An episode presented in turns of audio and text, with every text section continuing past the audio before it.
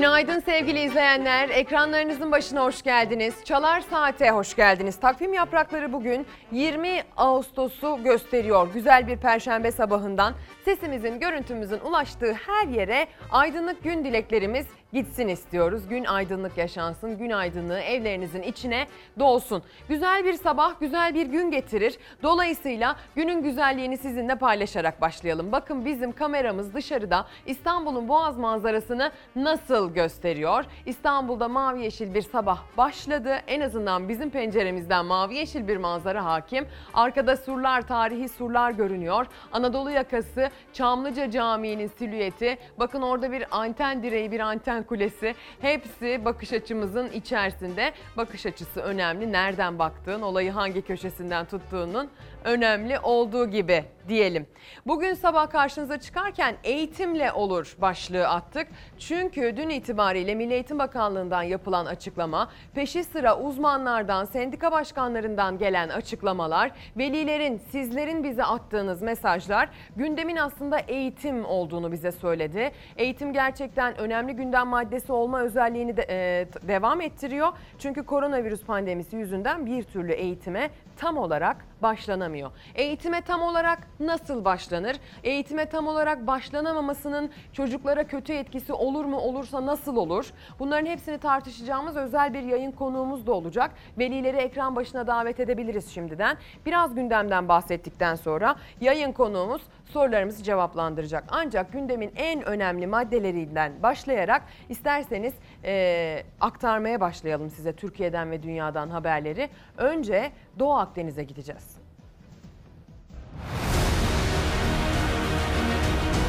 Bir asır önce nasıl millet olarak Sevri yırtıp atmışsak bugün de Doğu Akdeniz'de ülkemize dayatılmaya çalışılan sevre boyun eğmeyeceğiz. Cumhurbaşkanı Erdoğan Türkiye'nin Doğu Akdeniz'deki haklarından taviz vermeyeceğini söyledi. Yunanistan, Güney Kıbrıs Rum yönetimi ve Fransa'ya seslendi. Hiçbir sömürgeci güç, hiçbir tehdit ülkemizi bu bölgede var olduğu tahmin edilen zengin petrol ve doğalgaz kaynaklarından mahrum bırakamaz. Türkiye'nin Doğu Akdeniz'de üst üste attığı stratejik adımlar Yunanistan'ı çaresiz bıraktı. Ankara'nın yeni Naftex ilanı üzerine Yunanistan Dışişleri Bakanı Nikos Dendias, Güney Kıbrıs Rum kesimine gitti. Yetkililerle görüşme sonrası Avrupa Birliği'ne Ankara'ya karşı daha sert tutum alma çağrısı yaptı. Vatanımızı savunmak için ne kadar önemli gayretler veriyorsak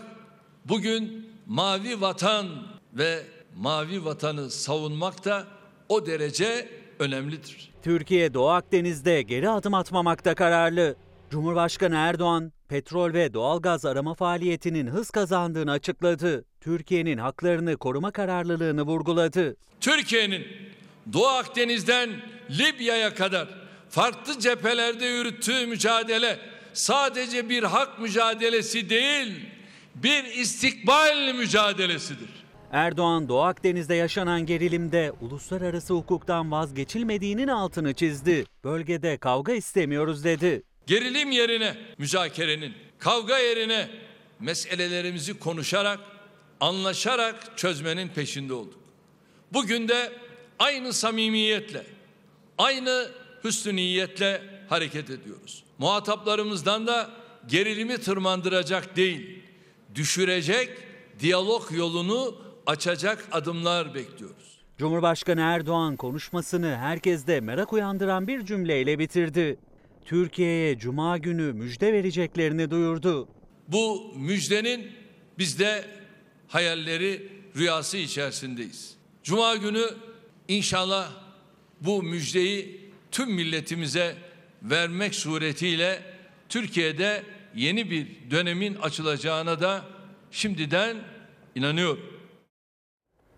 Müjdenin ne olduğunu herkes çok merak ediyor. Bu konuyla alakalı sosyal medyada e, çok ciddi paylaşımlar yapıldı. Vatandaşın da ilgisi yüksekti bu konuyla alakalı. İşte ülkenin kanaat önderlerinin, gazetecilerinin, eski siyasilerinin, aktif siyaset adamlarının, insanlarının e, konuya ilgisi yüksek olduğu için uzun süre gündemin en üst sırasında kaldı Twitter'a baktığınız zaman. Ve bütün şüpheler e, Karadeniz'de bir e, petrol kaynağının, affedersiniz doğal gaz kaynağının bulunduğuna yönelikti. Bununla ilgili hatta CNN Türkiye e, Perinçek, Doğu Perinçek bir e, röportaj verdi. Yayın konuğuydu. O da böyle bir iddiadan söz etti ama sürprizi bozmayayım. Cuma günü Cumhurbaşkanı açıklasın dedi. Hadi gelin yazılı basın gündemi nasıl ele almış bakalım. Cuma günü bir müjde vereceğiz diye e, Yeni Şafak gazetesi bu müjde meselesini manşete taşımış. Cumhurbaşkanı Erdoğan Cuma günü Türkiye'ye bir müjde vereceğini duyurdu. Şu anda bu müjdenin biz de hayalleri ve rüyası içindeyiz diyen Erdoğan, Türkiye'de yeni bir dönemin açılacağını söyledi. Erdoğan'ın açıklamasının ardından tüm Türkiye meraklanıp heyecanlandı ve müjdenin ne olabileceğine dair tah- tahminlerde bulundu. Hazine ve Maliye Bakanı Berat Albayrak Erdoğan'ın Cuma günü açıklayacağı müjdeyle ilgili olarak hakikaten Türkiye için bir eksen değişikliği, değişim ve dönüşüm noktasında önemli bir süreç olacak. Türkiye açısından inşallah çok daha güzel günler bizi bekliyor yorumunu yaptı diyor. Biz aslında sadece e, bu isimlerden ya da Twitter'dan değil aynı zamanda yabancı ajanslardan da duyduk sevgili izleyenler. Böyle bir durumun olacağını o da dün e, Twitter'ın gündeminde çokça e, konuşuldu, paylaşıldı. E, hadi gelin bir derleyip toparlayalım bu müjde ne olabilir? Bu müjdenin biz de hayalleri, rüyası içerisindeyiz. Cuma günü inşallah bu müjdeyi tüm milletimize vermek suretiyle Türkiye'de yeni bir dönemin açılacağına da şimdiden inanıyorum. Gözler Cumhurbaşkanı Recep Tayyip Erdoğan'ın Cuma günü açıklayacağını söylediği haberde. Müjdenin haberi bile yetti. Polemikler, tahminler havada uçuşmaya başladı. Özellikle sosyal medya iddialarla çalkalandı. O çalkantı borsayı bile salladı. Cumhurbaşkanımızın söylediğinin ötesine bir kelime daha söylemek doğru olmaz. Cuma'yı bekleyelim. Biraz meraklanalım. Türkiye açısından inşallah çok güzel günler, çok daha güzel günler bizi bekliyor arkadaşlar. Cumhurbaşkanının yeni dönem başlayacak müjdesiyle Cuma gününü işaret ettiği konuşmadan sonra Hazine ve Maliye Bakanı Berat Albayrak da Enerji Güneş Teknolojileri Fabrikası açılışında Türkiye için bir eksen değişikliği dedi. Merakı daha da tırmandırdı. Sosyal medyadan yaptığı videolu paylaşımdaki kendi enerjimizi üreteceğiz vurgusu da dikkatleri çekti. Açıklamaların hemen ardından başladı spekülasyonlar. Sosyal medyada S-400 füzeleriyle ilgili diyen de oldu, Covid-19 aşısını bulduk diyen de. Ama tahminler ve dedikodular aynı konu üzerinde yoğunlaştı. Karadeniz'de olası bir enerji kaynağı. İddiaları güçlendiren isimlerden biri de Vatan Partisi Genel Başkanı Doğu Perinçek oldu. Katıldığı bir televizyon programında Zonguldak açıklarında doğalgaz kaynağı bulunduğunu iddia etti. Verilen bilgilere göre Zonguldak açıklarında hidrokarbon yatakları, doğalgaz bulunduğunu son 1-2 gün içerisinde biz de öğrendik. Ama Sayın Cumhurbaşkanımız müjdesini kendisi verecektir. O müjdenin ne olduğu konusunda izin verirseniz bir açıklama yapmayalım. İddialar dillendirildikçe borsada hareketlendi. Petrokimya ve rafineri hisseleri fırladı. Bloomberg News'in konuyu bilen iki kişiye dayandırdığı haberinde de Türkiye'nin Karadeniz'de bir enerji kaynağı büyük ihtimalle de doğalgaz keşfettiği öne sürüldü. Bloomberg'in bir haber ajansı da aslına bakarsanız yaptığı paylaşımda Twitter üzerinden konuya değindi. Ee, yabancı dilde yapılan bu paylaşımı şöyle hemen okuyalım. Ee, Turkey has discovered energy in the Black Sea. Karadeniz'de bir enerji keşfetti Türkiye ve e, çoğunlukla bunun e, doğal gaz olduğu düşünülüyor. İki kişi diyor direkt bilgisi olan iki kişinin bu bilgiyi kendilerine aktardığını söylüyor. E, iki yetkili kişinin e, Cumhurbaşkanı Erdoğan'ın size bir müjdem olacak haberini söyledikten sonra aslında konuştuğunu dile getiriyor. Bloomberg e, haber ajansı ve Cuma günü bunun e, Türkiye'de yeni bir e, alan açacağını söylüyor. Yeni bir çağ açacağını, çığır açacağını söylüyor diyor Cumhurbaşkanı Erdoğan için. Yani bu paylaşım paylaşımın e, bir diğer e, farklı versiyonu Doğu Perinçek'ten geldi biliyorsunuz. Sosyal medya üzerinden konu çok tartışıldı. Dün Berat Albayrak enerji üzerinden paylaşımlar ve vurgular yapmıştı yine Twitter üzerinden. Dolayısıyla yarın beklenen müjdeyle alakalı beklenen bilgi tamamen e, Batı Karadeniz üzerindeki, Batı Karadeniz'deki yer altındaki enerji kaynakları, belki doğal gaz rezervleri, belki hidrokarbon rezervleri olacağı yönünde. Umarız gerçekten Türkiye için ekonomik açıdan bir nefes alma e, fırsatı sağlar bize çünkü buna çok çok ihtiyacımız var. Dünün en önemli gelişmelerinden bir tanesi de tabii ki yapılan haftalık bilim kurulu toplantısıydı. Her bilim kurulu toplantısından sonra olduğu gibi Fahrettin Koca kameralar karşısına geçti ve açıklama yaptı. Aslına bakarsanız her bilim kurulu toplantısı dememeliyim artık eskisi kadar çok yapmıyorlar. Çünkü seyrekleştirdiler. Daha çok yazılı açıklama yapmayı tercih ediyorlar ama Fahrettin Koca'yı ekranlarda görmek vatandaşı bence bir tık rahatlatıyor diye düşünüyorum. En azından kendi adıma durumu böyle gördüğümü söylemek isterim. Fahrettin Koca daha seyrek de olsa çıkıp açıklamalar yapıyor. Uzun açıklamalar yaptı. Açıklamalardan farklı kesitleri aldık size aktaracağız ama hadi önce bir tabloyu değerlendirelim, karşılaştıralım. Çünkü 18 Ağustos'tan 19 Ağustos'a geçerken maalesef pek çok eşik de aşıldı. Örneğin tespit edilen günlük hasta sayısı 1300'ün üzerine çıktı. Dün 1263'tü. Aradaki fark hiç azımsanacak gibi değil. 82.318 test 87.223 teste yükseldi. Bu da aslında istediğimiz bir rakamsal yükseliş.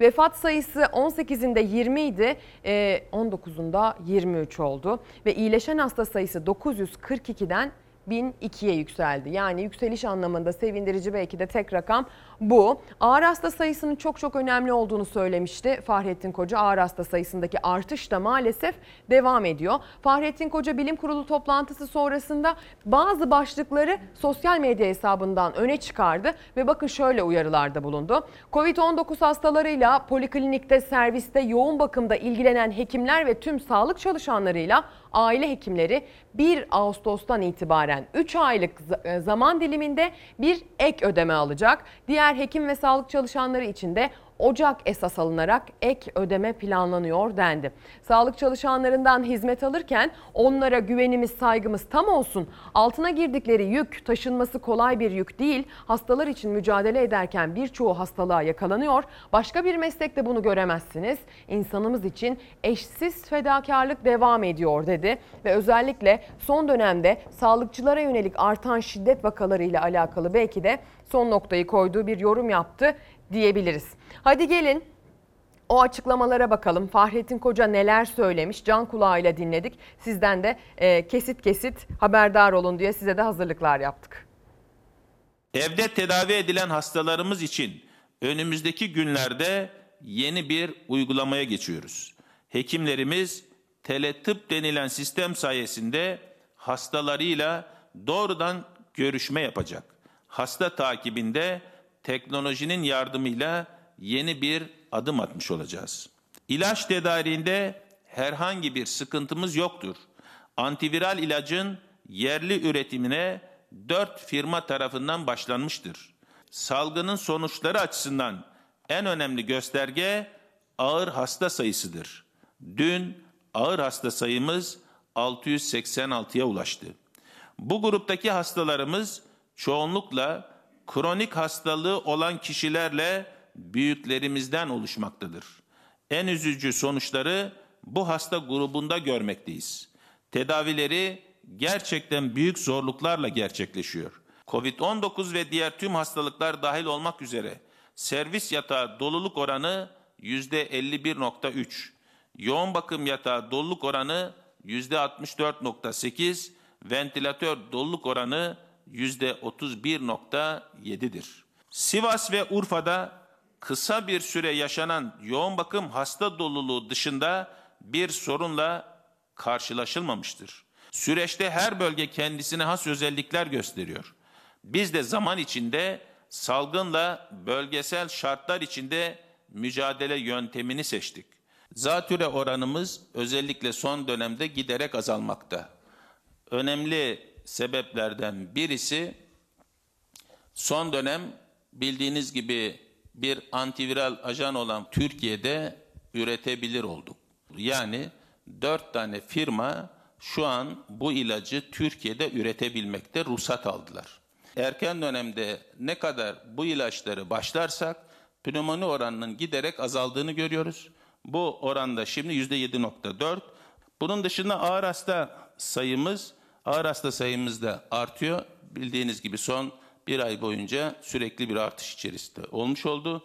Bugün ağır hasta sayımız 719. Yani süreçte ağır hasta sayımızın azalıyor olması bizim için son derece önemli olacak. Erken dönemde tedavi yaklaşımlarımızla bu oranın da önümüzdeki haftalar azalmasını bekliyoruz.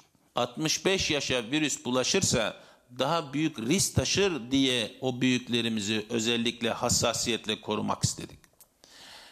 Şu dönemde de İçişleri Bakanlığı zaten yayınlamış oldu. 65 yaş ile ilgili bir kısıtlama, genel anlamda bir kısıtlama yok. Özel anlamda il bazında riskli bulunan bölgelerde, illerde bu il ifsa kurulları tarafından bu kararlar alınabilir. Ben sadece bir ili söyleyeyim. Bir ilin, dün konuştuğumuz bir ilin, verilerini ille paylaştığımız e, bir ilden bahsediyorum. Hastanede yatan hastaların yüzde 42'si 65 yaşın üzerindeydi. Şimdi bu il için risk değil mi? Bir önlem almanız gerekmez mi? 65 yaş üstü kendileriyle ilgili yapılan kısıtlamalara tepkililer. Aslında biz de bu tepkiyi onların ağzından dile getirdik defalarca yaptığımız haberlerde. Aynı zamanda siz mesajlar da atıyorsunuz. Aynı zamanda benim yakın çevremde 65 yaş üstü olup bana birebir bu şikayetlerini iletenler de var. Örneğin babam. Ee, 65 yaş üstünün aslında en yüksek bilince sahip, maske mesafe kuralına uymak noktasında en başarılı olabilecek yaş grubu olduğunu ancak gençlerin sorumsuzca davranıp virüs yayılım zincirini kırmadıkları için Cereme'yi 65 yaş üstünün çektiğini söylüyorlar biliyorsunuz. Bayağı gündem oldu bu. Ama Saadettin Koca'nın bu açıklamaları da onları korumak adına bunu yapıyoruz e, şeklindeki bir cevaptı. Bu cevabı defalarca verdi. Bir kez daha verdiği il örneği üzerinden altını çizmiş oldu. İlin adını vermedi ama bir ilimizde de, de %42 oranında yoğun bakımda 65 yaş üzeri ileri yaş risk grubundan hastamız var dedi ki e, yoğun bakımda demek ağır hasta demek ve bunlar da bize en kötü haberlerin geldiği e, gruplar oluyor. Son dönemde artan, tırmanan sayılar denetim sıklıklarını da beraberinde getirdi. Sık sık denetimler yapılıyor. Dün de yine 81 ilde ortak bir koronavirüs denetimi vardı. Bakın kameralara neler yansıdı.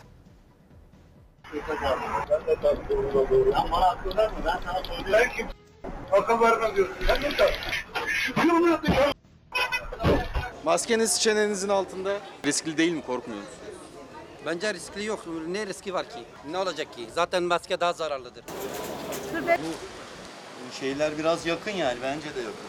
Biraz masa Şey kalmasın. onları oturtturmuyor Ama oturtmaymak önemli değil yani. Burada oldu mu oturur. Hem personelimiz hem burada yazılarımız da var. Kaldıralım bence daha iyi. Hala maske takılmıyor. Restoranlarda, iş yerlerinde tedbir alınmıyor. Özellikle de toplu taşıma araçları hala çok kalabalık. 81 ildeki kapsamlı koronavirüs denetimleri de yaşanılan acılardan hiç ders alınmadığını bir kez daha gösterdi. Salgının başından bu yana en çok sorunun yaşandığı yerlerden biriydi toplu taşıma araçları. Denetimler sırasında özellikle dolmuşlar kontrol ediliyor. Polis ekipleri içeri giriyor, maskeleri dağıtıyor. Fazla yolcu varsa dolmuştan inmeleri sağlanıyor. Evet ayakta bir defa yolculuk yapmıyoruz. Aşağı inelim. İstanbul Bahçelievler'de bir minibüsten 18'i ayakta 33 yolcu çıktı. Diğer minibüslerde de sayı bu kadar fazla olmasa da durum neredeyse aynıydı. Polis fazla yolcu aldığı için şoföre, maske kullanmadıkları için de yolculara ceza kesti. Bir saniye bekleyin şöyle maske takmamışsınız. Biz takamıyorum diye bir şey yok. Bakın biz bu sıcakta günde 14-15 saat çalışıyoruz takıyoruz. Beni ikaz ederken kendin de kapat. Ben kapattım sen de kapat. Arabaya? Şikayet yani.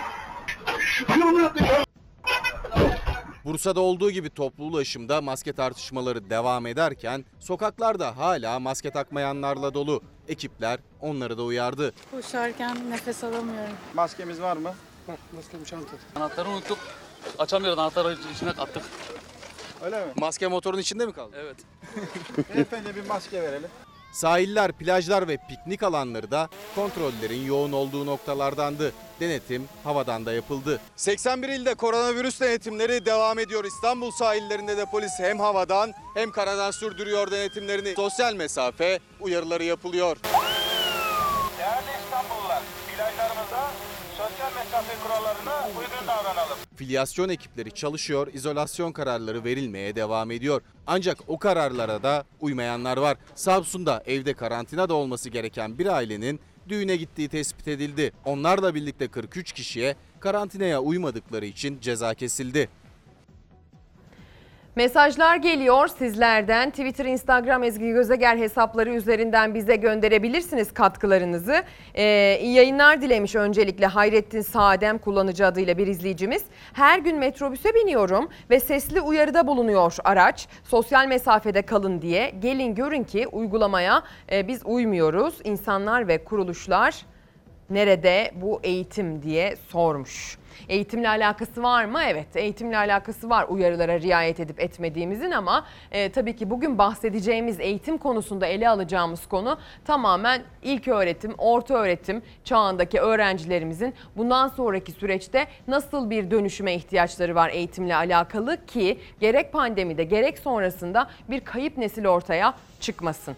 Şimdi gelin e, Fahrettin Koca'nın aşıyla ilgili açıklamalarına bakalım sevgili izleyenler. Çünkü aşı da aslında bir an önce çıksın istediğimiz, beklediğimiz bir müjde bakarsanız. Yoğun bakımı gören evden çıkmaz manşetini atmış bugün Karar Gazetesi. Yazılı basın da koronavirüsü gündeminden düşürmüyor. Virüsün yeniden yükseliş döneminde rehavete kapılmayın çağrıları yeterli karşılık bulmadı. Hastanede 2-3 gün ilaç kullanıp çıkıyorsun algısı en büyük tehlikeye dönüştü. Türkiye'de 6 bin kişinin canına mal olan Covid'e karşı e, iliklere işleyen uyarı yoğun bakım uzmanı Doktor Hakan Akelma'dan geldi. Ölmek istemiyorum diyenlerin yüzündeki pişmanlığı tanık olduklarımı gören dışarıya adım atmaz diyor kendisi. Hastaneden çıkan pozitif otobüse binip eve gidiyor başlığı da aslında oldukça skandal niteliği taşıyor. Türkiye'de vaka sayılarındaki artış sonbahar endişesiyle birleşince ortaya düşündürücü tablo çıktı. Daha sıkı önlem adımları kapsamında Hakkari ve Balıkesir'de 65 yaşa sokak kısıtlaması getirildi. Düğünlere saat sınırı kondu. CHP Adana Milletvekili Burhanettin Bulut'un kentte hastaneler doluluk oranına ulaştı. Vatandaş toplu taşımaya binip evine gidiyor sözleri de Anadolu'daki sıkıntılı gidişatı yansıttı deniyor. Konuyla ilgili aslında bizim de ilerleyen dakikalarda haberlerimiz olacak. 65 yaş üstüne kısıtlamaların tekrar bölgesel olarak şehir şehir başladığını gözlemliyoruz. Ama mesela bir şehirde 18 yaş altına da kısıtlama var. Ondan da söz edeceğiz. Ama öncesinde aşı ile ilgili iyi bir haber var mı? Umutlanalım mı? Hadi izliyoruz. Ülkemizdeki aşı çalışması ile ilgili şu an toplam 13 tane çalışma olduğunu, 3 tane çalışmanın hayvan fare çalışmasının bittiğini, preklinik çalışmaların devam ettiğini, bunun için de hem bakanlık olarak, hem TUSEP olarak, hem TİÇK olarak aşı çalışması yapan bütün arkadaşlarımıza, araştırmacılarımıza her türlü kolaylığı gösterme noktasında da bir çalışma içinde olduğumuzu söylemek istiyorum. Dünyada ise dediğiniz gibi Rusya, Çin, Almanya'nın ve İngiltere'nin çalışmaları var. Burada Rusya ile ilgili daha önce aşı grubuyla bizim bilim e, insanlarımızın devrede olduğunu, iletişim içinde olduğunu biliyorsunuz. Biz faz 3 çalışmasının Türkiye'de yapılması şeklinde konuştuk ve iletişim halindeyiz. En son bununla ilgili bir sözleşme taslağı da hazırlandı. Faz 3 çalışmasına geçmeden önce de preklinik çalışmaları görerek başlatmayı uygun görüyoruz. Ki Çin ve Almanya'nın dosyası bu anlamda preklinik çalışmaların da bize göstererek müracaat ettikleri bir çalışma oldu. Bu anlamda dosyalarının tamam olduğunu, e, bizi tatmin ettiğini söyleyebilirim. Rusya ile ilgili de sözleşme imzalandıktan sonra faz 3 öncesi preklinik çalışmalarını zaten bize sunmuş olacaklar. Rusya ile de bu anlamda iletişim halindeyiz. Covid şüphesiyle hastanelere başvuran grip hastalarının da e, yaptırmak için nerelere başvurmalıyız? E, bir de herkesin tabii aşı olması takdirinde acaba aşı stoğumuz buna yeterli olacak mı? Teşekkür, Teşekkür ederim. ediyorum. Herkesin aşı olması gibi bir durum dünyada söz konusu değil biliyorsunuz. Özellikle kimlere aşı yapılma zorunluluğunun olduğu genel olarak biliyoruz ama Covid döneminde kimler daha riskli olabilir? Bununla ilgili bir e, çalışma yapılıyor olacak. Grip aşısının kimlere yapılacağını yani 65 yaş üzerinde kronik hastalığı olan riskli hasta grubu, gebeler ve benzeri bununla ilgili genel grip aşısının kimlere uygulanacağının kriterlerini biliyoruz.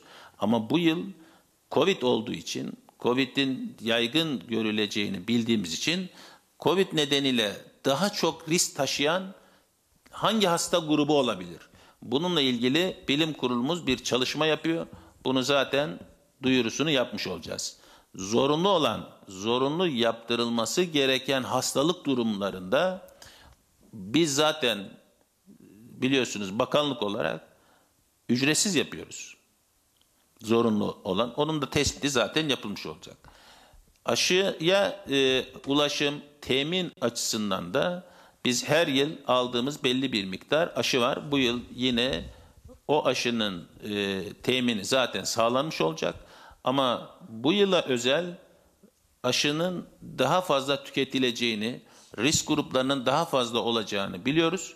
Bunun için de bu yıl yetecek kadar aşıyı temin etme noktasına da yoğun bir gayret içinde olduğumuzu özellikle de söylemek istiyorum. Aşı ile ilgili yaptığı çıkış Rusya'nın biliyorsunuz çok dikkat çekmişti ancak Fahrettin Koca Almanya ve Çin'i işaret ediyor. Aynı zamanda Rusya'nın aşı ile ilgili yaptığı çıkış aslında ticari bir çıkış diye de e, yorumlanmıştı. Galiba e, bizi yönetenler de sağlık açısından yetkili ağızlarda ülkemizdeki benzer görüşlere sahipler sevgili izleyenler. İsterseniz şimdi siyasetin tartışma başlıklarıyla devam edelim.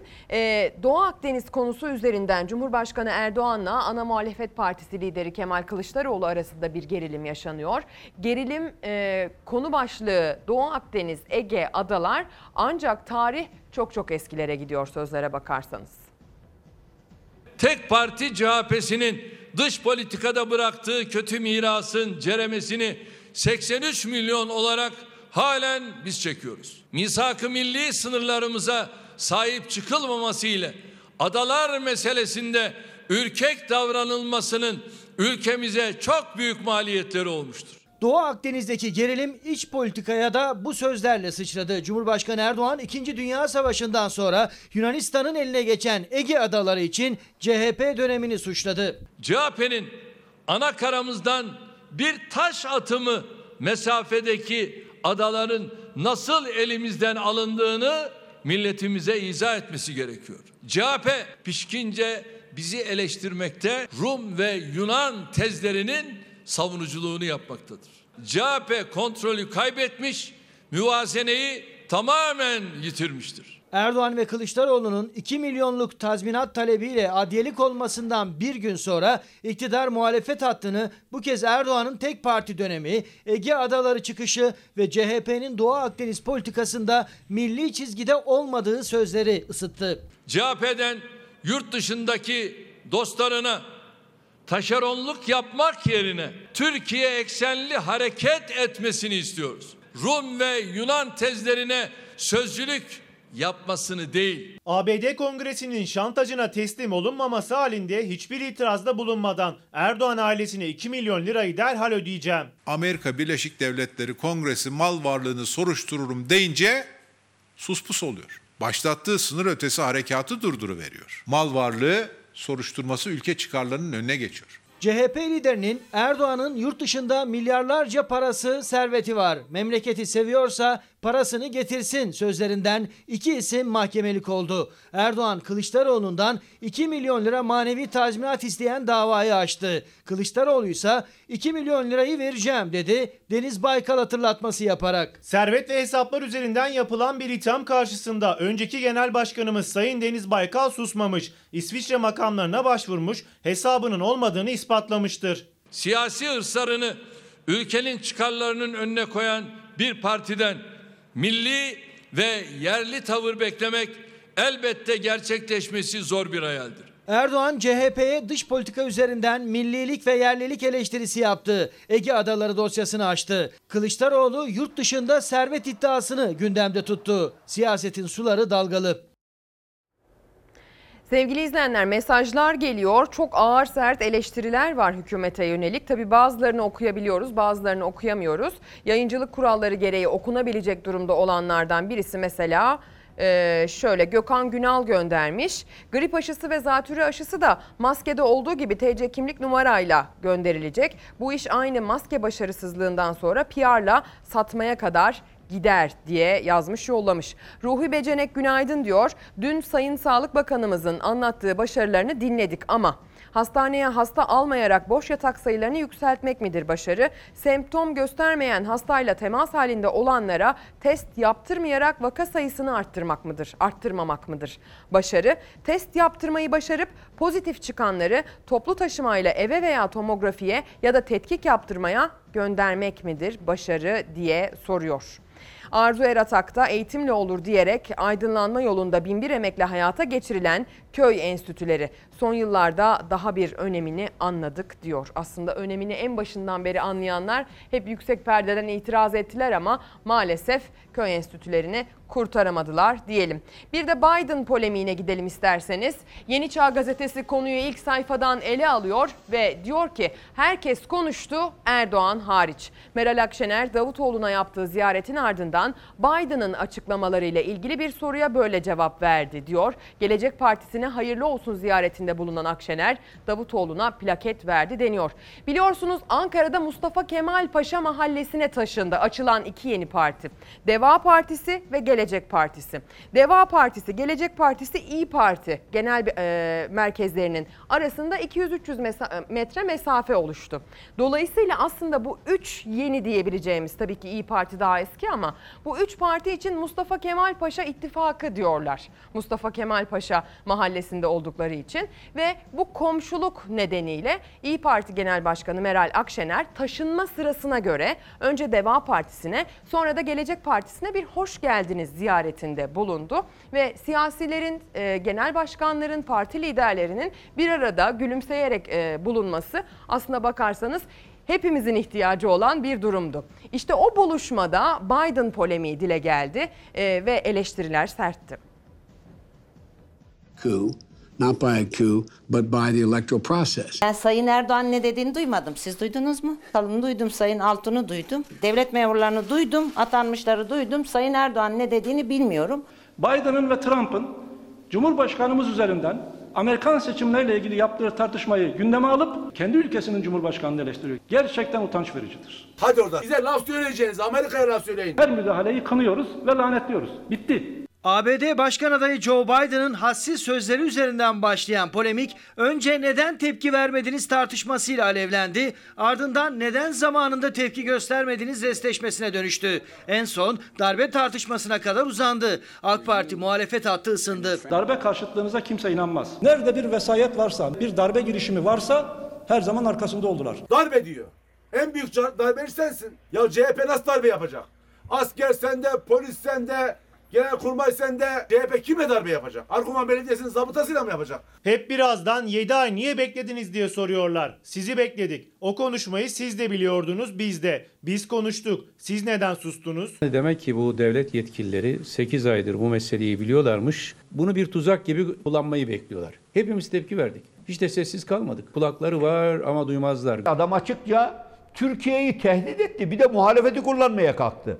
Allah'tan bütün muhalefet aynı tepkiyi gösterdi. Biz Türkiye olarak kendi problemlerimizi kendimiz çözeriz. Biden'ın ifadelerine muhalefet ortak tepki açıklaması yapalım formülünü dile getirdi. Akşener Davutoğlu görüşmesinde öneri gündeme geldi. Ama Ankara'nın tepkisi için öncelikle Cumhurbaşkanı Erdoğan'ı işaret etti muhalefet. Açılış töreninde konuşan Erdoğan tartışmaya girmemeyi tercih etti. Hepimiz telef olduk Biden'a bağırmaktan. Sayın Erdoğan'dan tık yok. İktidarla muhalefeti karşı karşıya getiren Biden'ın 8 ay önce söylediği sözleri gündeme taşıyan Cumhurbaşkanlığı İletişim Başkanı Fahrettin Altun oldu. Biden'ın ifadeleri karşısında muhalefeti de sessiz kalmakla suçlayan Altun'a cevap atanmış memur hatırlatmasıyla geldi. Vay efendim muhalefet ne yapıyor? Atanmış bir arkadaşın siyasetçiye diskur çekmesi, ayar vermesi en hafifiyle hadsizliktir.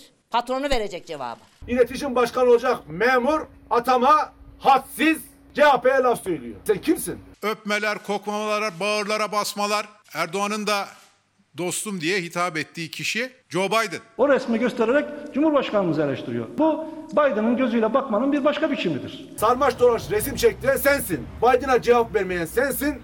Suçlanan CHP. İktidar Biden'ın sözlerini gündeme getirirken muhalefet de Trump'ın Erdoğan benim sözümü dinler açıklamasının altını çizdi. I get along with him and he listens. Bunu herkesin ortasında söylemek istemiyorum ama bu doğru. Ben onunla anlaşabiliyorum. Beni dinliyor. Trump'ın son açıklamalarından birinde Erdoğan beni dinliyor demesi bile imalı olarak başka şeyler ifade eder. Türkiye Cumhuriyeti Cumhurbaşkanı kimseyi dinlemez. Amerika'da başkan adayları konuştu. Ankara'da siyasette tansiyon tavan yaptı. Sevgili izleyenler şimdi bir reklam arasına gideceğiz. Bu e, davetten sonra tekrar gündeme gelen ittifak konusunu da masaya yatıracağız bir sonraki e, bloğumuzda. Ve aynı zamanda eğitim konusunda da genişçe bir yelpaze açacağız. Genişçe bir parantez açacağız demem daha doğru belki de. Bir yayın konuğum olacak. Veliler, öğrenciler yeni dönemde eğitim konusunda beklentisi olanlar olmayanlar, soruları olanlar ekrana biraz daha yaklaşsın diyeceğim. Ama öncesinde reklam. Günaydın sevgili izleyenler. Ekran başına hoş geldiniz. Çalar Saat devam ediyor. Takvim yaprakları bugün 20 Ağustos diyor. Güzel bir perşembe sabahına birlikte uyandık. Gündemin en önemli maddelerini sizlere aktarmaya devam ediyoruz. Yayının en başında da söylemiştim bir yayın konuğumuz olacak. Eğitim konusunu genişçe masaya yatırma fırsatımız olacak.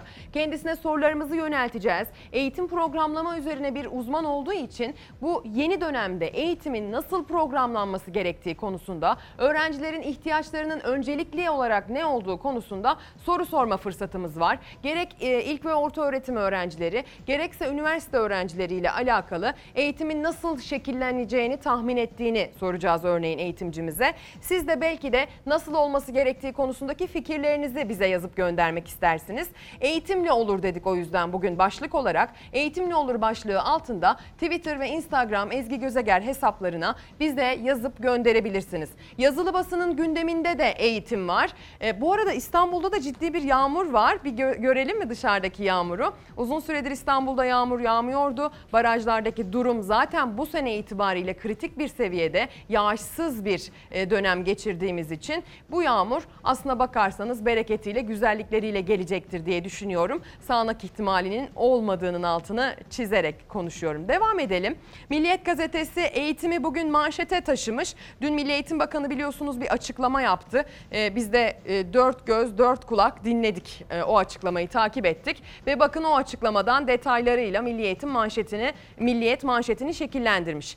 Eğitim böyle olacak diyor Milliyet. Veli, öğrenci ve servislere HES'li denetim denmiş. 21 Eylül'de açılması için büyük çaba sarf edilen okulların tüm unsurları salgına karşı kontrol altında olacak. Milli Eğitim Bakanı Ziya Selçuk, veli, öğrenci ve servis şoförlerinin denetlenebilmesi ve okul müdürlerinin cep telefonuna bunun iletilmesiyle ilgili çalışmayı tamamladıklarını açıkladı. Selçuk, okullarımızı 21 Eylül'de yeniden açma konusunda büyük çaba içindeyiz dedi. 21 Eylül'de zilin çaldığı andan itibaren öğrencilerin tüm davranışları, sınıflar, koridorlar, servis kontrol altına alacak, alınacak. Çocukların teneffüste oynayacağı oyunlar da temassız olacak. Öğretmenlerin davranışları da kurallara bağlanacak. Ayrıca 2000 denetçi okulların durumunu kontrol edecek deniyor. Çanta 350 liraya doluyor diye bir başka alt başlığı var manşetin. Tüm Kırtasiyeciler Başkanı Mehmet Helvacıoğlu bu yıl okula başlama maliyeti okul çantası ve kırtasiye ürünleri dahil 350 TL olarak belirlendi dedi. Bütçenin yanı sıra güvenilir ürün almanın da önemine değindi. Sektör temsilcisi ve velileri merdiven altı ve sahte ürünlere karşı uyardı. Şimdi gelin pandeminin eğitime etkisiyle ilgili haberlerle devam edelim. Bununla ilgili yayınlayacağımız, size aktaracağımız son açıklama tabii ki bilim kurulu toplantısı sonrasında Sağlık Bakanı Fahrettin Koca'nın sarf ettiği sözler olacak. Fahrettin Koca da Milli Eğitim Bakanı gibi 21 Eylül'de okulların açılması taraftarıyız diyor. Biz 21 Eylül'de doğrusu okulların temelde açılmasından yana bir yaklaşım içindeyiz. Bu daha önce de açıklandığı şekliyle kademelendirme tarzında muhtemelen olur. Ee, bunu da zannediyorum önümüzdeki haftalar Milli Eğitim Bakanlığımızla daha e, netleştirerek o durumda açıklaması yapılmış olur. Çünkü bazı e, sınıfların e, bir şekilde eğitime özellikle başlaması gerektiğini biliyoruz. O nedenle genel anlamda 21'inde eğitimde temelde başlamanın esas ama e, eğer salgındaki seyir farklı seyrederse kademelendirme yöntemiyle de Milli Eğitim Bakanlığımızla da e, bu konuyu e, konuşarak bilim kurulumuzun önerisi doğrultusunda bir e, noktaya gelinmiş olur. O durumda da açıklamış oluruz. Yani temelde açılması eğilimi kademelendirme tarzında olabilir. Gerektiğinde uzaktan e, online, hibrit e, gibi karma yöntemlerde olabilir. Ama biz 21'inde e, bir şekilde başlaması şeklinde bir yaklaşım gündeyiz.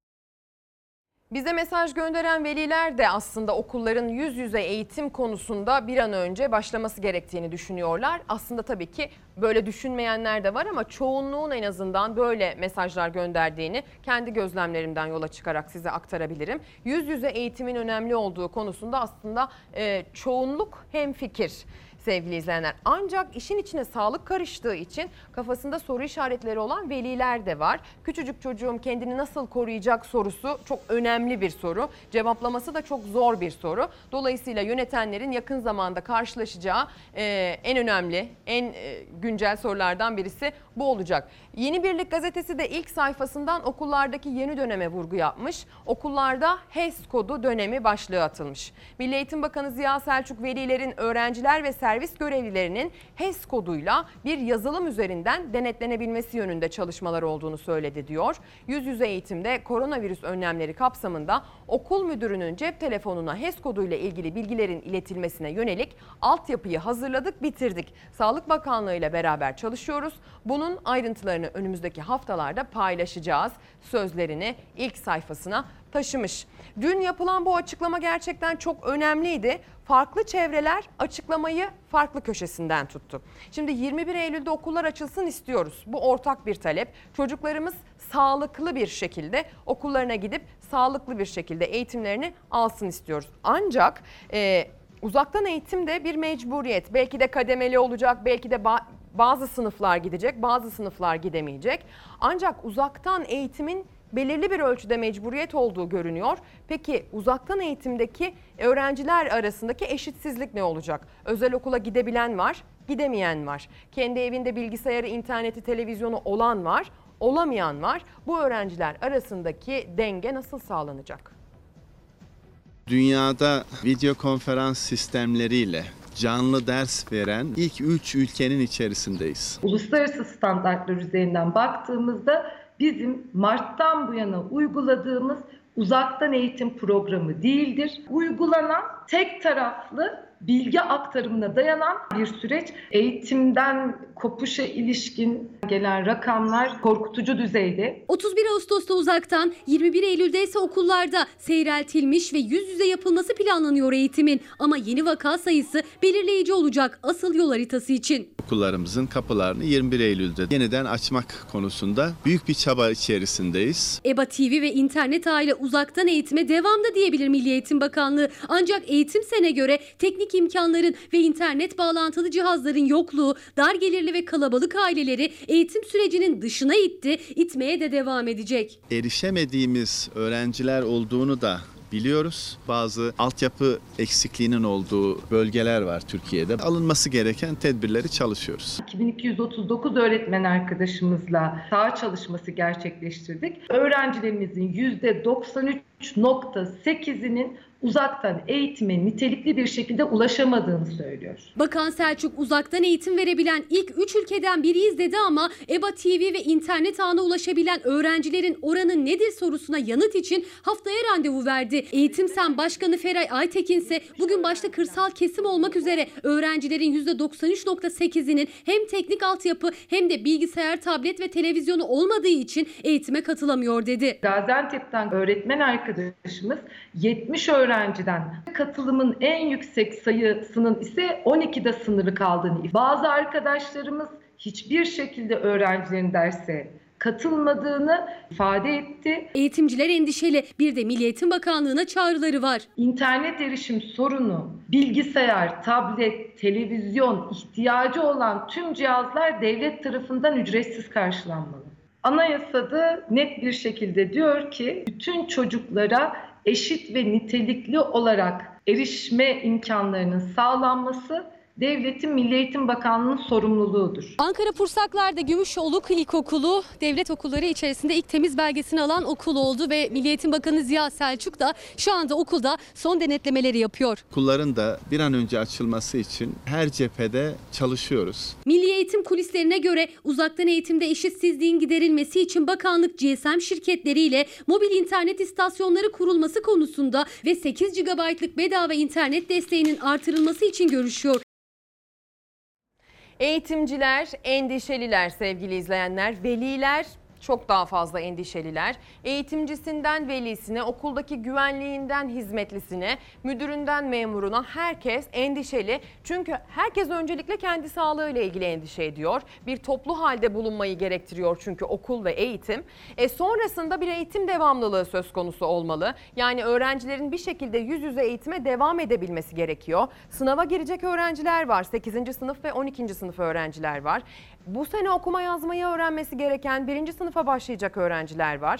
E, Aslına bakarsanız her sınıfın kendi içinde çok önemli olan durumları var. Okula gitmesini gerektiren durumları var. Okul öncesi öğrencilerin dahi evde kapalı kalması psikolojilerini, zihinsel gelişimlerini kötü etkiliyor deniyor. Yani dolayısıyla eğitim konusu aslına bakarsanız günden güne büyüyen bir endişeye dönüştü. Özellikle pandemiyle birlikte ki maalesef öncesinde de yani pandemiden önce de Türkiye'de eğitim konusunda herkesin gönlü e, %100 rahat, herkes tamamen %100 huzurlu bir durumda da değildi ki üzerine bir de böyle bir durum eklenince aslında eğitimle ilgili konu başlığı çok daha tartışılır ve önemli bir gündem maddesi haline geldi.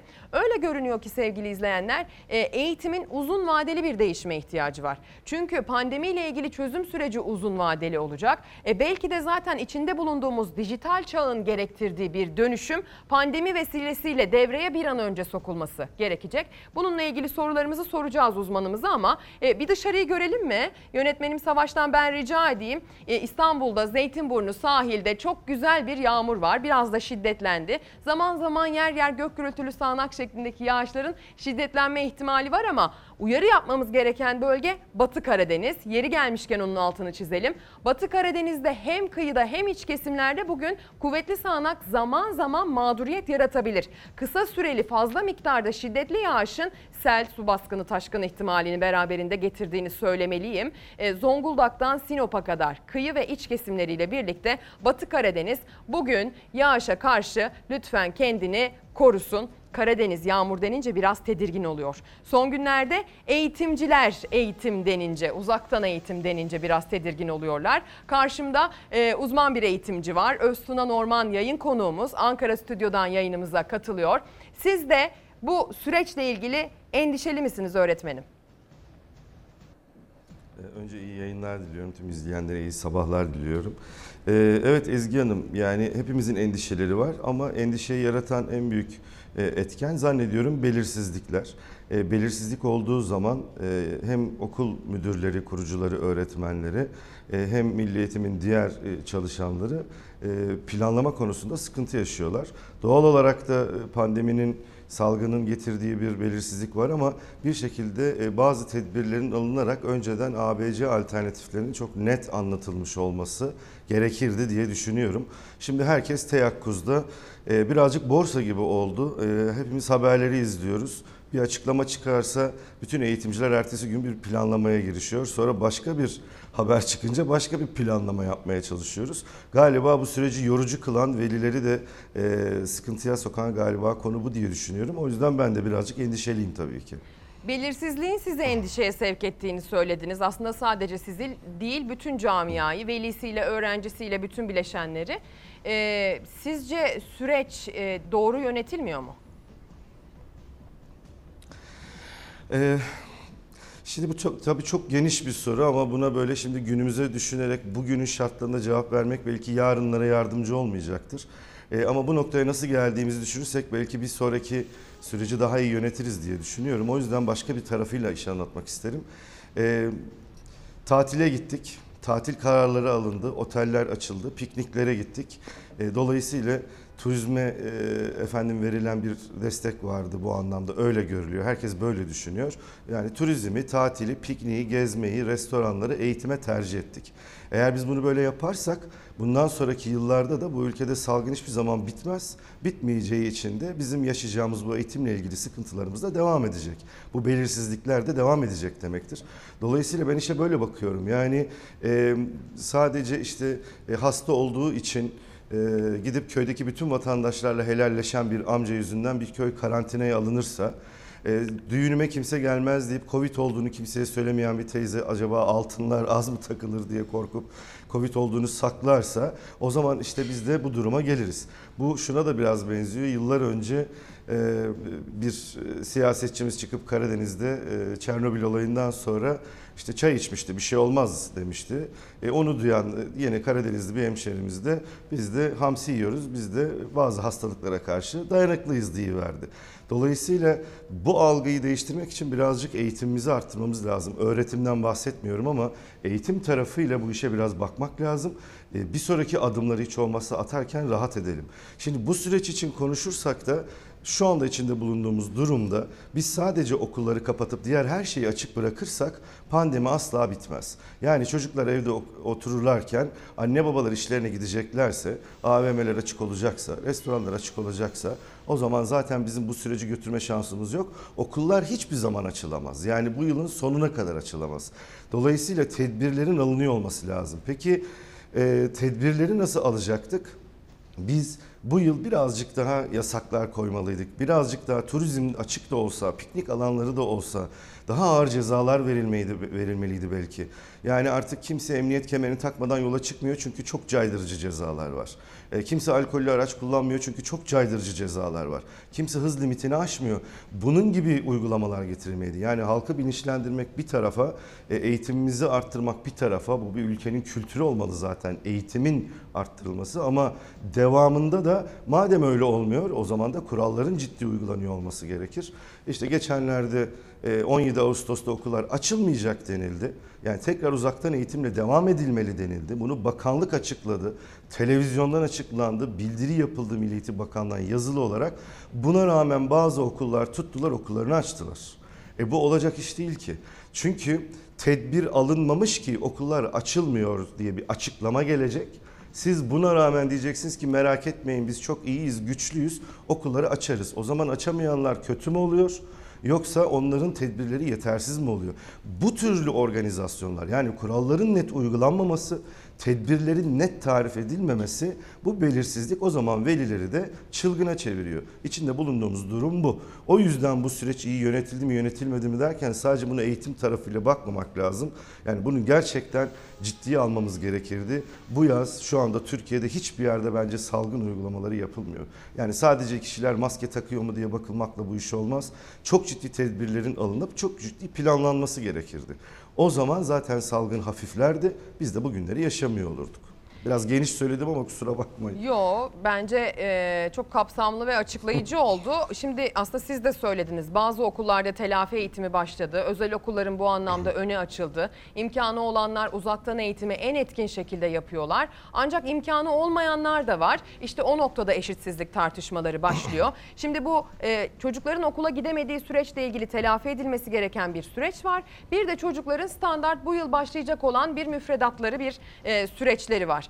E, özel okulların imkanları malum. Özel okula çocuğunu gönderebilenlerin imkanları malum. Devlet okullarında bu sistem nasıl işletilecek? Yani bu çocuklar telafi edilmeyecek mi alamadıkları eğitim açısından? Yani bunun için teknik altyapı mı tamamlanması gerekiyor yoksa e, mümkün mü değil? E, mümkün değil demeye ben inanmıyorum ama şunu da söylemek lazım. Yani bu uzaktan eğitimde bu kadar internet altyapısını dünyada bu kadar böyle e, geniş bir altyapı yok zaten. Bunun aksaklıklarının olabileceği belliydi. Öngörülmeliydi. Bu iyi bir çabaydı kabul ama eksikliklerin görülüp buna göre bazı tedbirlerin alınıyor olması gerekirdi. E, eğer uzaktan uzaktan eğitimde şu vardır bakın Ezgi Hanım. Karşı karşıya siz iletişim halinde olursunuz. Yani çocuk size soru sorabilir. Siz ondan cevap alabilirsiniz. Ama internet altyapısı buna uygun değilse, her evde internet yoksa o zaman bunu yapmak mümkün değil. Dolayısıyla olay madem ki bu tarafıyla eğer %100 işlemeyecek, adaletsizliğe sebebiyet vermemek için çekilen videoların, eğitimlerin çok daha detaylı, çok daha fazla örneklerle, daha fazla görsellerle yaz aylarında hazırlanıp televizyon kanalları aracılığıyla hiç olmazsa e, eğitim verilmesi tarafına doğru yönel, yönelmesi gerekirdi sistemin. Yani uzak evet EBA, EBA iyi bir sistem kabul, iyi büyük bir altyapı kabul ama herkese madem erişmiyor o zaman erişmiyorsa bizim başka bir yol bulmamız lazım. Nedir o yol? Televizyon kanalları. Hiç olmazsa her köyde bir tane televizyon vardır. Çocuklar toplanıp ders dinlerler. Yani e, elimizdeki imkanlara göre bir yüzde yüzü bulmak sonra onu destekleyici bir takım aktiviteleri koymak daha sağlıklı olabilirdi. E şimdi özel okulların bazı imkanlarından bahsettiniz. Hemen hemen her ilde özel okul var. Dolayısıyla özel okullar da tamamen her şeyleriyle devlete bağlıdırlar. Yani hiçbir öğretmeni kendi kafalarına göre çalıştıramazlar. Atamaları oradan yapılır. Programları Milli Eğitim Bakanlığı'ndan onaylanır. Hal böyleyken o zaman devletimiz özel okulların kendi içindeki bu eğitim yarışından faydalanıp arkadaşım materyallerinizi getirin buraya koyun. Biz de bir güzel bunları vatandaşımızla paylaşalım. Bunları video haline getirelim denilebilirdi. Şimdi de mesela özel okullar %100 kapasiteyle değil.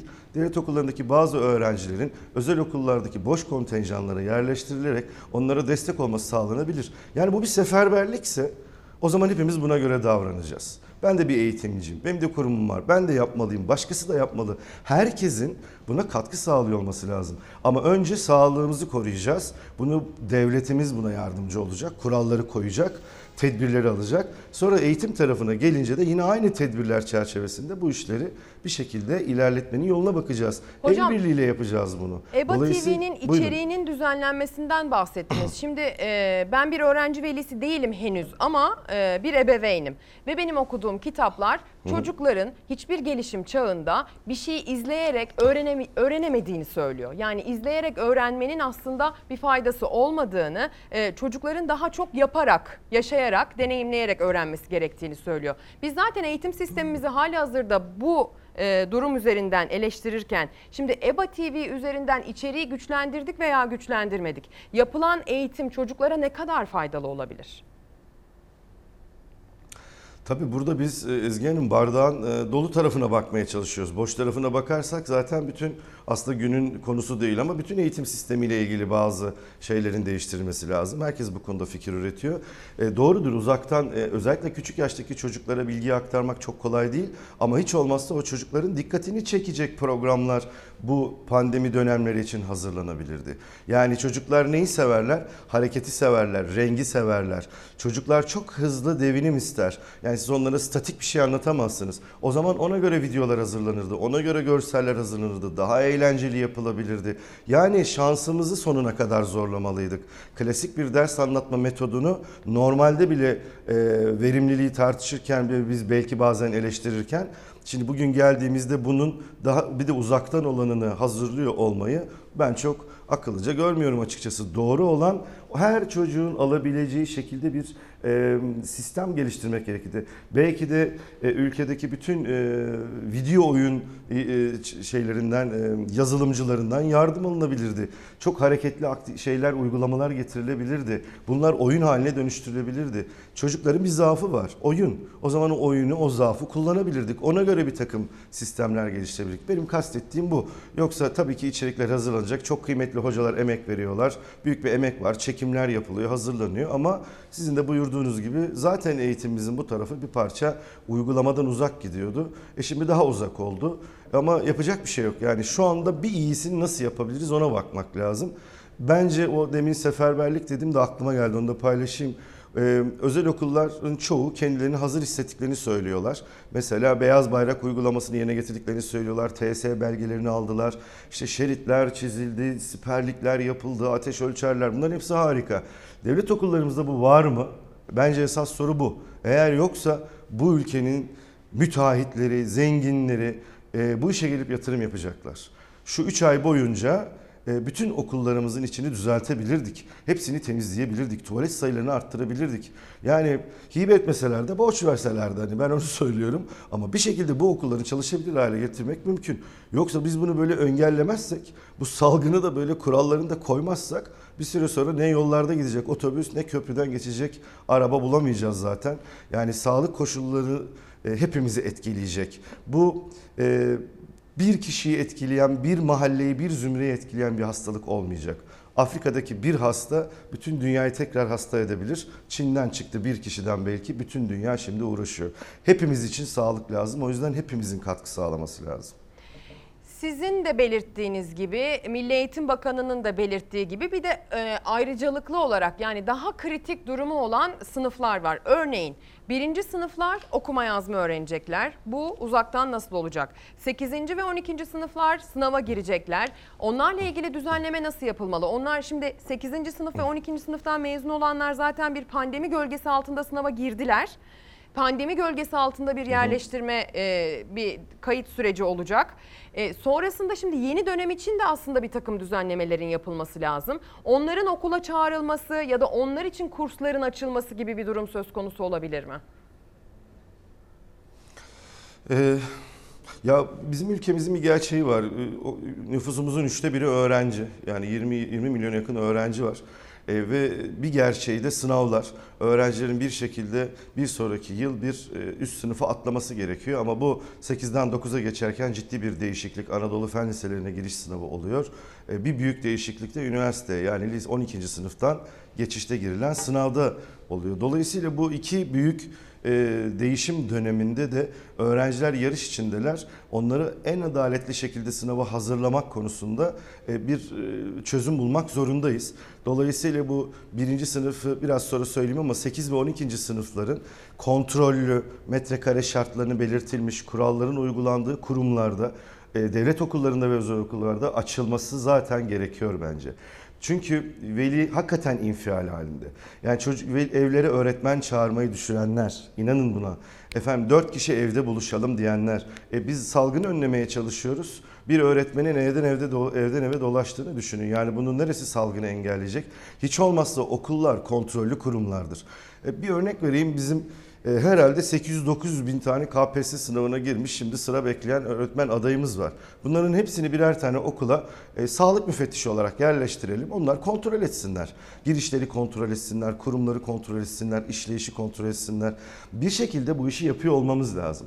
Bu arada ara sınıflar içinde yani 5, 6, 7 diyelim ki e, 9, 10, 11. sınıflar içinde haftanın belli günlerinde bakın bir gün atlayıp bir gün gidip gelmekten bahsetmiyorum. Şimdi bundan bunu bir metot olarak söylüyorlar ama e, salgın böyle artarsa bu da zor görünüyor. Herkes bundan korkuyor zaten. Hiç olmazsa haftanın bir günü bir sınıfın iki öğrencisi gelip okuldaki derse katılabilir. Yani etkileşimi kaçırdığımızda o zaman çocukların motivasyonu bozuluyor. Biz çocukları eğer evlere kapatıp ondan sonra sokağa çıkma yasağı getirmezsek bu çocuklar sokakta dolaşacaklar zaten. Çocuklar öğretmenlerini dinlerler. Biz evde verdiğimiz eğitimle aileleri bile değiştirebiliyoruz. Dolayısıyla bu işin okulda öyle ya da böyle birer ikişer gün aralıkla da haftada bir de oluyor olsa öğretmenle öğrenciyi bir araya getirdiğiniz bir sistemde çocukları ayakta tutabiliriz. Aksi takdirde geçen yıl sadece iki ay içinde yaşadığımız e, psikolojik sıkıntıları, gerilimleri bir düşünün. Bunu şimdi biz 8-9 ay yaşayamayız. Bunu bu, bu, bu halk kaldıramaz bunu. Hiçbirimiz kaldıramayız. O yüzden buna bir doğru bir kontrol mekanizması ve e, denetleme mekanizması getirilecek. Bu mekanizmayla çocukların öyle ya da böyle okula gidip geliyor olmasını sağlamak lazım. Ama 8 ve 12. sınıflar için hakikaten e, onlar da bu işin ciddiyetindeler. Sınavlara hazırlanan öğrenci zaten her türlü riskten kendisini kurtaracaktır. Evet endişeli ama bunun da gereğini yapacaktır. Çünkü bir amaç için okula gidiyor. O sınava girmek zorunda. O yüzden o kendini kontrol edecektir. Birinci sınıflarla ilgili de şunu söyleyeyim. Ee, bakanlık herhalde bu konuda çalışıyor. Onunla ilgili de bir takım şeyler duydum ben de. e, Çalışmalar duydum. Ee, okuma yazmayı televizyondan anlatma şansımız yok. Ya öğretmen arkadaşlarımız bir hafta boyunca tek tek e, kendi mahallelerindeki sınıftaki öğretmenlerin evlerine gidip çalıştıracaklar. Ya da bu çocukları birer ikişer okula alacağız ve bir şekilde onları e, belli uygulamaları verip sonra pratikleri konusunda eve göndereceğiz. Ha, bu 6 ayda olmaz da 1 yılda olur. 1 yılda olmaz da 1,5 yılda olur. Ama hiçbir şey yapılmazsa, öğretmenle öğrenci karşı karşıya gelmezse o zaman ciddi zorluklar yaşayacağız. Yani eğitimi feda etmememiz lazım. Bunları konuşacağımıza sağlık koşullarını nasıl e, yerine getireceğiz, nasıl güven vereceğiz? Bence onların arkasında durup tek tek e, böyle manifesto gibi şeyleri çıkartmamız lazım kuralları. O zaman vatandaşımız rahat edecektir. Belirsizlik ortadan kalktıktan sonra aslında herkes biraz daha Evet. bir sonraki adımı bildiği için daha rahat edecek diye ben de aynı fikirdeyim. Ee, siz şimdi e, eğitim sektörünün içinde olduğunuz için öğretmenler odasına da hakimsiniz. Öğretmenlerin de eminim bir takım endişeleri endişeleri var. Gerek kendi sağlıkları ile ilgili gerek mesleki olarak durumları ile ilgili. Öğretmenler masası, öğretmenler odası ne diyor? E şimdi tabii herkes gibi biz de korkuyoruz. Ben de bir eğitimciyim. Ben de e, e, kendi iş yerime gidiyorum, geliyorum ve sürekli olarak misafir ağırlamak durumunda kalıyorum. E, şunu yapmak durumundayım. Yani hepimiz bunu yapmak zorundayız. Çalışmak zorundayız. E, ama ve temizliğinizi de yapmak zorundasınız. Ben her gelişmeden, her görüşmeden sonra 5 dakika, 10 dakika boyunca el, yüz, burun temizliğimi yapıyorum. Yani bu mikrop böyle girip hoppa deyip oradan ciğere gidip sizin karaciğerinizden çıkmıyor. Sizin orada birikmesine izin verirseniz olur. Bizim temiz olmamız lazım. Öğretmen arkadaşlar bunun bilincindeler. Yani neticede bir eğitimcinin bu konuya dikkat etmemesi mümkün değil. Dolayısıyla eğitimciler şunu söylüyorlar. Şartlar netleşirse, riskler azaltılırsa biz işimizi yapabiliriz. Uzaktan ya da yakından. Bu konuda bir sıkıntı yok. Ama e, neticede öğretmen arkadaşların da beklentisi aynen e, sağlık e, çalışanlarının da beklentisi olduğu gibi e, birazcık daha bu e, salgının bastırılabilmesi, halkın bilinçlenmesi ki biz de hasta olmayalım. E, bence sağlık sektöründeki en büyük sıkıntı sağlık personelinin hasta olmasıdır. Yani hastaneleri istediğiniz kadar yapabilirsiniz. Sağlık personeli olmazsa onlara kim bakacak? E aynı şey eğitim içine geçerli. Eğitimde de belli kuralları koyup da biz öğretmenlerimizi korumazsak o zaman eğitim verecek kimse kalmayacak. Zaten bugün konuştuklarımız da havada kalır. Dolayısıyla öğretmen arkadaşlar çalışmaya hazırlar bence. E, onlar da sıkıldılar ama onların da beklediği aynen sağlık personelinin beklediği gibidir. E, kendilerini nasıl koruyacaklarının bir şekilde tarif ediliyor olması lazım. Eğitimciler dediğimiz zaman eğitimcilerin eğitimi de aslında önemli bir konu başlığı. Şimdi Bir Gün Gazetesi'nde bununla ilgili bir detay var. Ee, eğitimcilerin çok uzun süre atıl kalmasıyla ilgili bu konu, bu süre zarfında alabilecekleri eğitimlerle ilgili bir soru soracağım ama eğitimcinin eğitimin e, demişken yani yeri gelmişken Bir Gün Gazetesi'ne bakalım sevgili izleyenler. Bir Gün Gazetesi'nde bugün manşette eğitim var. Çocuk görmeyen çocuk gelişimcisi diyor Ee, gazetenin editörleri. Çocuk gelişimi bölümlerindeki 87 bin öğrencinin 80 bini açık öğretimde. Uzaktan çocuk gelişimcisi olur mu sorusuna eğitimciler ve uzmanlar hayır yanıtını veriyor. Psikoloji bölümünün açık öğretim programlarından çıkarılması sonrasında benzer bir tartışma üniversitelerin çocuk gelişimi bölümünde de yaşanıyor. Bölümde 7 bine yakın öğrenci örgün eğitim alırken İstanbul Üniversitesi Açık ve Uzaktan Eğitim Fakültesinde 80 binden fazla kişi açık ve uzaktan eğitim görüyor. Örgün eğitim alanları duruma tepkili. Bu bölüm bölümün eğitimi uzaktan ve açık olmaz diyorlar. Aslında eğitimin e, her konusu geldiğinde yani eğitim tartışması her yapıldığında eğitimcinin eğitimi konuşulur. E, ve bu sürecin başından itibaren de eğitimcinin eğitimiyle ilgili bir takım eleştiriler yapıldı. Öğretmenlerimiz neden bu 3-4 aylık süre içerisinde evde atıl bırakıldılar diye soranlar oldu. Sizin bu soruya yanıtınız ne olur? Öğretmenlerimiz atıl mıydı? Daha iyi değerlendirilebilir miydi bu süre onlar için? E, Eğitim ömür boyu olan bir e, kavram. Eğitim e, hayat boyu yaşanması gereken bir olgu. Ve bir öğretmenin zaten sadece sabah 4 saat derse girdiğinde öğretmen olmadığını, olamayacağını, hayatının her aşamasında günün 24 saatinde bir eğitimci olması gerektiğini, o bakış açısıyla yaşaması gerektiğini zaten herhalde benim söylememe gerek yok. Dolayısıyla mesaiye bağlı olmayan bir e, meslek biçimi. O yüzden bu öğretmen arkadaşlarımıza yaz döneminde ne kadar çok katkı sağlanırsa o kadar çok iyi olabilirdi. E, kendi tecrübelerinin paylaşılabileceği bir platform da belki açılabilirdi tecrübeli hocalarımızın. Ama neticede e, yeni mezun olmuş bir kişinin ancak staj yaparak mesleğe kavuşabileceğini de hepimiz biliyoruz. Onun üstadı olabileceğini. E, Dolayısıyla öğrenciyle hiç baş başa olmamış bir e, öğretmenin bir anda sınıfa girdiğinde ona ne yapması gerektiğini bileceğinden ben çok emin değilim. Mutlaka tecrübe gerektiren bir konu. Ee, bir de şöyle bir şey duydum geçenlerde bir hekim dostumdan. Yani dedi e, diş e, fakültesindeyiz dedi. Diş hekimi olacak birisi dedi. E, diş görmeden dedi mezun edebilir miyiz? Yani uzaktan eğitimin de bazı sınırları var.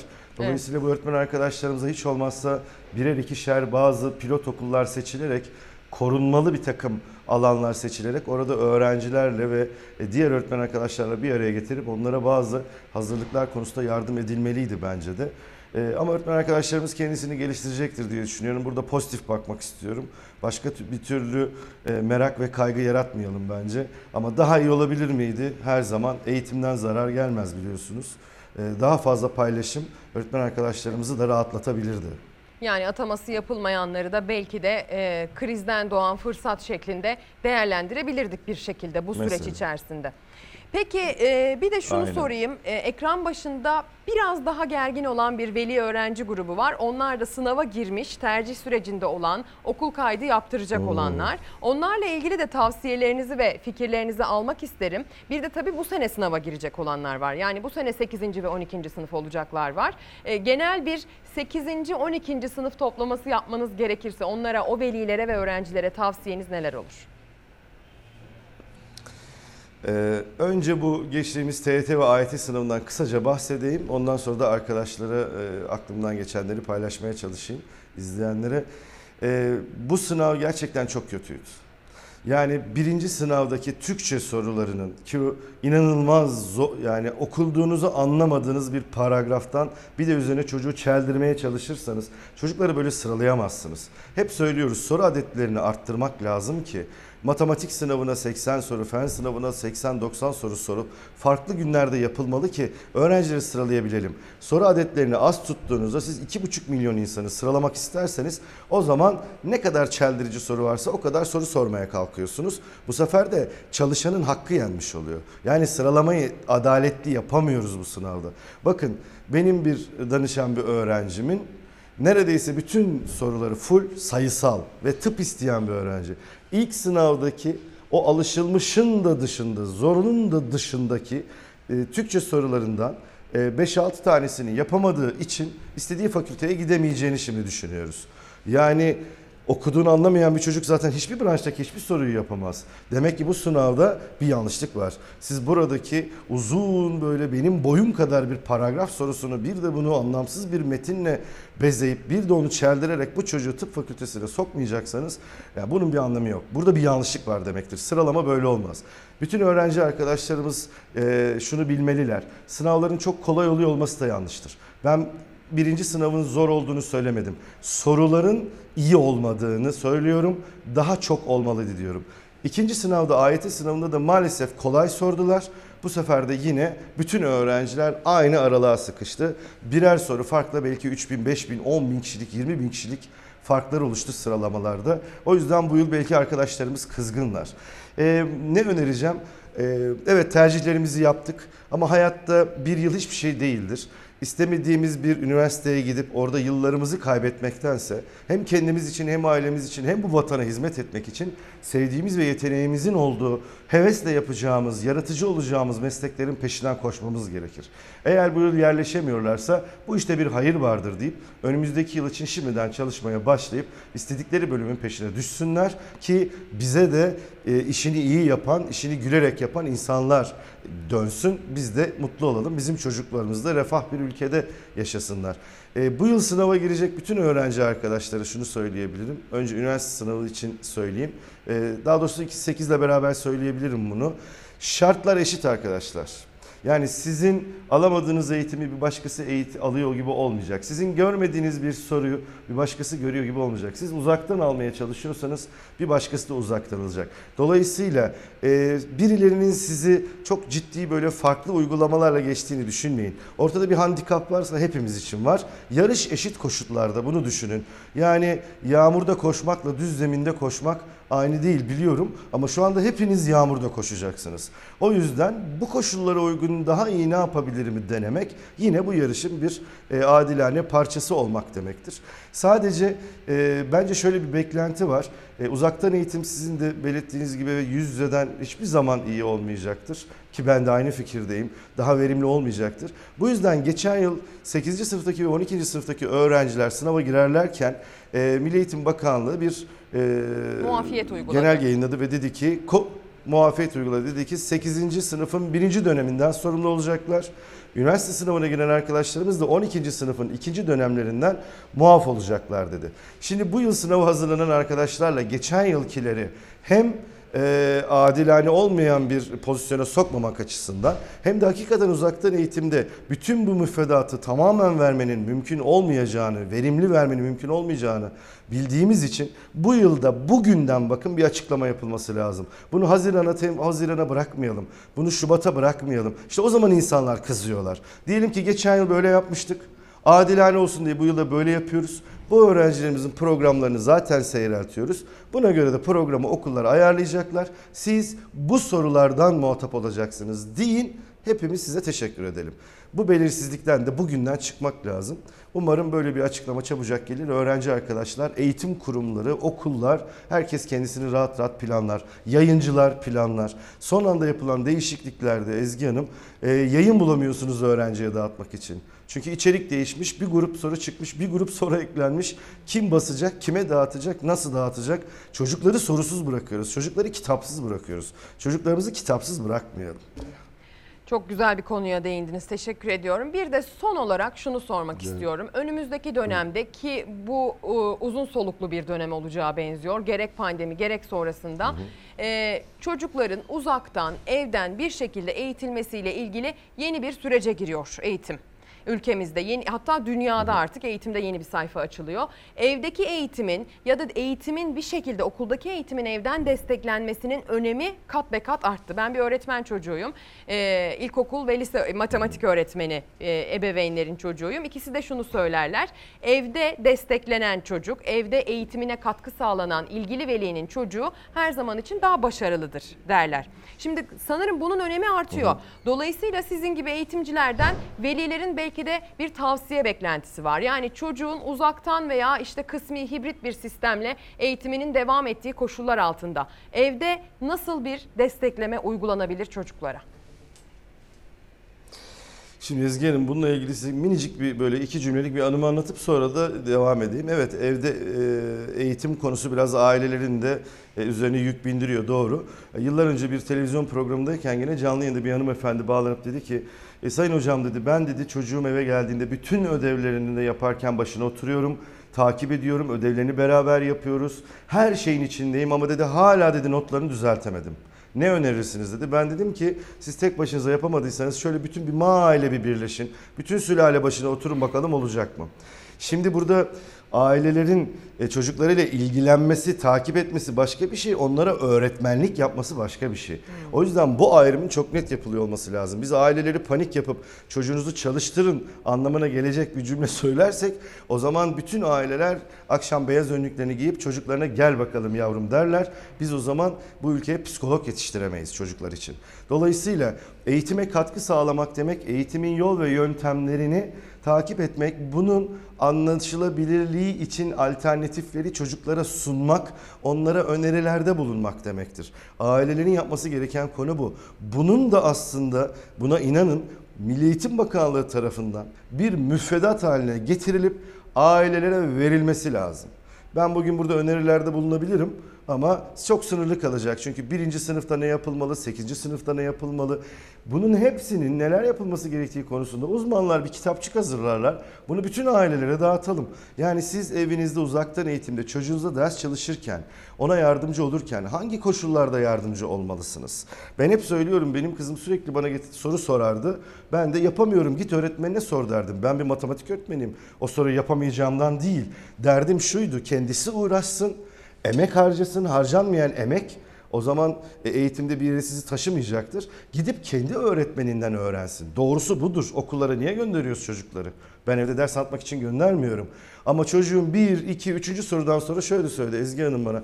Ya babacığım sen nasıl matematik öğretmenisin dedi. Daha benim dedi sorularımı yapamıyorsun. Eyvah dedim beni rezil edecek. Bari dedim soruların birkaçını yapayım da bari hani babası matematik biliyor desinler. Şimdi bizim eğitim sistemimizin bizi getirdiği, velileri getirdiği nokta bu. Burada bir veli olarak konuşuyorum. Yani biz işimizi harika yaptık. Çocuk tekrar etmemiş, bol bol soru çözmemiş, annesi ilgilenmemiş deyip bir çıkıyoruz işin içinden. Eğitim sisteminin bütün aktörleri güllük gülistanlık muhteşem özel okullar, devlet okulları, özel öğretmenler çocuk tekrar etmedi. Buradan bütün velilere soruyorum. Tekrar nasıl yapıları size anlatan oldu mu? Bol bol soru çöz diyorlar öğretmenler, eğitimciler. Mesela çocuklarınıza bol bol antibiyotik verir misiniz? Vermeyiz. Ama bol bol soru çöz deyince çocuklar akşam eve geldiğinde salona oturduğunda sanki komşunun kedisi izinsiz o salona girmiş gibi böyle bir bakıyoruz pis pis çocuğumuza hani ders çalışmıyor diye. Evet. Ve diyoruz ki ödevin var mı? Çocuk diyor ki yok. Git diyoruz biraz soru çöz. Neyi? Belli değil. Böyle böyle öğüt olmaz. O yüzden bence Milli Eğitim Bakanlığı'nın anne babaların çocuklarına eğitim konusunda madde madde durum durum nasıl davranmasını gerektirdiği, gerektiğini anlatan bir kitapçık çıkartması ve bunların duyurulması lazım. Bunların seminerlerinin verilmesi lazım. Ama özetle söyleyeyim biz çocuklara sadece yardımcı olalım, yol arkadaşı olalım. Onların öğretmen olmaya kalkarsanız sevgili anneler babalar iki saat sonra çocuklarınız size bir anne olarak değil bir öğretmen olarak bakacak. Ee, evdeki ilişkilerimizi bozarız. Evde çıkan bütün eğitim konulu kavgaların sebebi budur. Yoksa yaz tatilinde hiçbir anne baba çocuğuyla durup dururken tartışmıyor öyle değil mi? Ama sezon içerisinde tartışıyoruz eğitimde. Niye? Çünkü ders çalışması lazım. Yükü kim bindirdi? Eğitim sistemi bindirdi. Siz çocuğunuzla ilgilenin. Bunu yapmayalım. Takip edelim. Verileri öğretmenlerine iletelim. Ameliyatı doktor yapar. Ee, bir anne ameliyathaneye girmez. Hiçbir anne ameliyathaneye girip de doktor bey benim çocuğumun dikişlerini biraz sık atar mısınız? Bizim çocuk çok hareketlidir diyemez değil mi? E, eğitimde de Allah aşkına bizim velilerimiz eğitime akıl veriyor ama bunu kim yarattı? Eğitim sistemimiz yarattı. Biz harikayız. Çocuk tekrar etmemiş, anne ilgisiz. İşi bu noktadan çıkartalım Allah aşkına. Çocukları kurtaralım. Çocukların psikolojisini kurtarmazsak bu ülkenin geleceğini de kurtaramayacağız çünkü. Hı hı. Çok teşekkür ediyorum. Ekleyeceğiniz son bir cümle varsa e, onu alayım. Sonrasında e, bir reklam mecburiyetim var. Her şey e, bütün burada sizin yaptığınız çabalarda bizim yaptıklarımızda bu ülkenin insanları için hepimiz bir tık iyi nasıl olurun peşindeyiz. Dolayısıyla severek işimizi yapıyoruz. İşimizi güzel yapalım. Herkes katkı sağlasın. Herkes yanındakine yardımcı olsun. Biz birbirimize yardım etmezsek kimse bize yardım etmeyecektir. Çok teşekkürler kıymetli katkılarınız için. Öztuna Norman eğitim programlama uzmanı, eğitim koçu aynı zamanda da bir eğitimci e, yayına katkılarını sundu kendisine. Teşekkürler. Şimdi kısa bir ara. Sevgili izleyenler günaydın diyelim tekrar. Tekrar ekran başına hoş geldiniz. Çalar Saat tüm hızıyla devam ediyor. Eğitim konusuna geniş bir yer ayırdık, zaman ayırdık. Hep birlikte konuyu ele aldık. Hep birlikte ele aldık diyorum çünkü reklam arasında bakma fırsatım oldu. Konuyla ilgili duyarlılığın ne kadar yüksek olduğu aslında gelen mesajlarınızla apaçık göz önüne seriliyor. Eğitimin her köşesinden, camianın her bileşeninden e, mesajlar var. E, okullardaki güvenlikçiden tutun da işte özel öğretim görmesi gereken öğrencilerin durumuyla ilgili mesaj atanlar, üniversite öğrencileriyle ilgili mesaj atanlar, ilk ve orta öğretimde hem öğretmenlik yapanlar hem öğrencisi olup veli olanlar e, ciddi anlamda e, konuyla ilgili tedirginler, kafalarda büyük soru işaretleri var ki zaten biz de belirsizlik giderilmeli dedik hatırlarsanız sevgili izleyenler. Şimdi ise ee, yine bir e, evlattan bahsedeceğiz, evlatlardan bahsedeceğiz maalesef ama eğitiminden değil de onların canından bahsedeceğiz. Pendik'te yangın çıktı sevgili izleyenler ve maalesef bir çocuğumuzu o yangında kaybettik.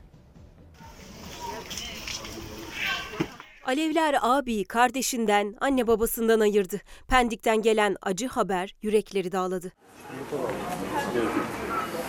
İstanbul Pendik'te bir apartmanın bodrum katında oturan Büyük Keskin ailesinin dairesinde yangın çıktı. O anda anne ve baba evde değildi. 10 yaşındaki Mertcan ve 4 yaşındaki kardeşi Rabia evde uyuyordu. Bir anda alevler sardı evi. Bahçedeki annesi yetişemedi bile. Mertcan yangında hayatını kaybetti. Rabia ise ağır yaralı olarak kurtarıldı. Pendik Kaymakamlığı olayla ilgili açıklama yaptı. Açıklamada elim yangın sonucunda bir çocuğumuz hayatını kaybetmiş ve bir çocuğumuz hastanede tedavi altına alınmıştır denildi. Yangının çıkış sebebiyle ilgili soruşturma başlatıldı. Bir de erken seçim söylentileriyle ilgili ve beraberinde gelen hangi parti hangi partiyle ittifak kuracak şüphesi soru işaretleriyle ilgili bir haberimiz var sırada. Ona bakalım aslında siyasetin tüm bileşenlerinin de bu konuyla ilgili söyleyecek sözleri vardı. Dün yayın konuğumuz olan Saadet Partisi Genel Başkanı Temel Karamollaoğlu ise fol yok yumurta yok dedi. Cumhurbaşkanlığı adaylığında adı geçen isimler için daha şimdiden deriyi görmeden paçayı sıvamayalım dedi. İktidarıyla, muhalefetiyle ittifak ve erken seçim tartışmaları. Nezaketiniz için çok teşekkür ederim. Yok ben alışık değilim. Birlikte çalışmamız durumunda ciddi bir sinerji oluşabileceği kanaati bizde hasıl olmuştur. CHP İyi Parti'nin Millet İttifakı AK Parti'den kopan Deva ve Gelecek Partisi'nde kapsar mı? Akşener Babacan'dan sonra Davutoğlu'nu da ziyaret etti. Peşinde ise Millet İttifakı'nın Cumhurbaşkanı adayı siz mi olacaksınız sorusu da vardı. Demirel'in sözü var. Ortada seçim yok, hiçbir şey yok. Doğmamış çocuğa don biçmenin doğru olmadığını düşünüyorum. Cumhurbaşkanlığı adaylığı seçim kararı alınmadan gündeme gelmez. Öyle bir şekilde AK Parti gündem oluşturuyor ki ya daha ortada fol yok yumurta yok. Dereyi görmeden paçası vanmaz ki. Türkiye'nin tabanın dikkatini dağıtmak için yapılan bir girişimdir. Saadet Partisi lideri Temel Karamollaoğlu Millet İttifakı'nın adayını konuşmak için erken dedi. Akşener adaylığı konusuna renk vermedi. Davutoğlu da ittifaklar için erken olduğu görüşünde. Partiler arasında bu görüşmenin yapılabilir olması lazım. Türkiye'de siyasetin artık tansiyonun düşmesi herkesin fikirlerle karşılıklı olarak birbirlerine hitap edebilmesi lazım. İttifaklardan bahsetmek için daha erken bir dönem. Yapacağımız şey bu dönemde ittifak, ittifakımızı güçlendireceğiz iktidara yürüyeceğiz. Bu Abdullah Gül tartışmalar boş tartışmalar. Kemal Kılıçdaroğlu'nun Cumhuriyet Gazetesi'ne verdiği röportajda Abdullah Gül'le ilgili bize gelen bir şey yok Gül'den neden bu kadar korkuyorlar sözleri de siyasette yankılanmıştı. CHP'li Veli Ağbaba Abdullah Gül tartışmasında kapıyı kapattı ama bu kez de Akşener'le Davutoğlu'nun karşısına çıktı. Size sordu. Bana mı? Birlikte mi? Biz bu konuda bir taraf durumunda değiliz. Korkuyu tümüyle ortadan kaldıracak bir siyasi iklim şart. İttifaklar ve adaylar için muhalefet cephesinde henüz erken söylemi ağır bastı. Temel Karamollaoğlu ise seçim tarihi için yeni bir tahmin ortaya attı. Önümüzdeki bir sene içinde seçim olur mu? Bir sene içinde benim kanaatime göre seçim olmaz. Ancak bir seneden sonra yani önümüzdeki Eylül'den itibaren seçim beklentisi olur. Neden? Çünkü bundan sonra Sayın Cumhurbaşkanı iki yıllık bir dönem kalmış. Kendisi de artık ayakta duracak vatandaş bir hali kalmamış. Vatandaştan da destek her geçen gün azalıyor. O halde zararın neresinden dönülürse kardır mantığıyla bir seçime gidebilirler. Saadet Partisi Genel Başkanı Temel Karamollaoğlu dün yayınımızda iktidarın e, inşaat üzerinden, beton üzerinden bir ekonomi politikası güttüğünü söyledi. Hazine ve Maliye Bakanı ise buna cevaben bir açıklama yaptı. Buna cevaben bir eleştiri yöneltti bu tarz yorumlara. E, iktidar cephesine Cumhurbaşkanı Erdoğan'ın sözlerine bakarsanız da ekonomimiz pandemi öncesindeki ivmesini tekrar yakaladı. Türk ekonomisi salgın öncesi ivmesini tekrar yakalamış görünüyor. Türkiye'de ekonomi dibe vurmuş. Tam takır oldu. Boş hazine. Boş ne demek? Borçlu hazine. Bugünkü iktidar bir tiyatro oyunu. Gündem ekonomi, liderler karşı karşıya. Cumhurbaşkanı Erdoğan'ın çizdiği olumlu tabloya karşılık muhalefetin olumsuz tablosu var. Bıçak kemiğe dayanmış. İşsizlik almış başını gidiyor. Fiyatlar zirve yapmış. Doları bile tutamıyorsunuz. Hazinede para kalmadı ya. Bize düşen işi gücü sabah akşam millete karamsarlık aşılamak olan muhalefete aldırmadan üretime, yatırıma devam etmektir. CHP zihniyetinin bizi esir almasına eğer izin verirsek bu ülkeyi siyasette, vesayete, sanayide ithalata, enerjide dışa bağımlılığa mahkum ederiz. Takoz olan sığ bir muhalefet anlayışının ülkemize verebileceği hiçbir şey yoktur. Hiç kusura bakmayın. Dolar 7.40 CHP diyorsun.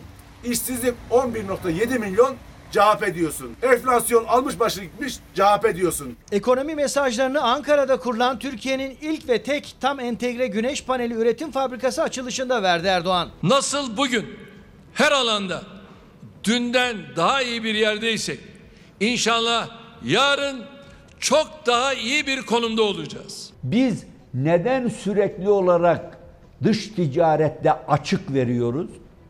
Neden dış borçlarımızı ödeyemez hale geldik? Ben geçen hafta Türkiye'nin moratorium noktasına geldiğini söylemiştim. Artık alenen iflas ilanında bulunacaklar. Ödeyemiyorlar.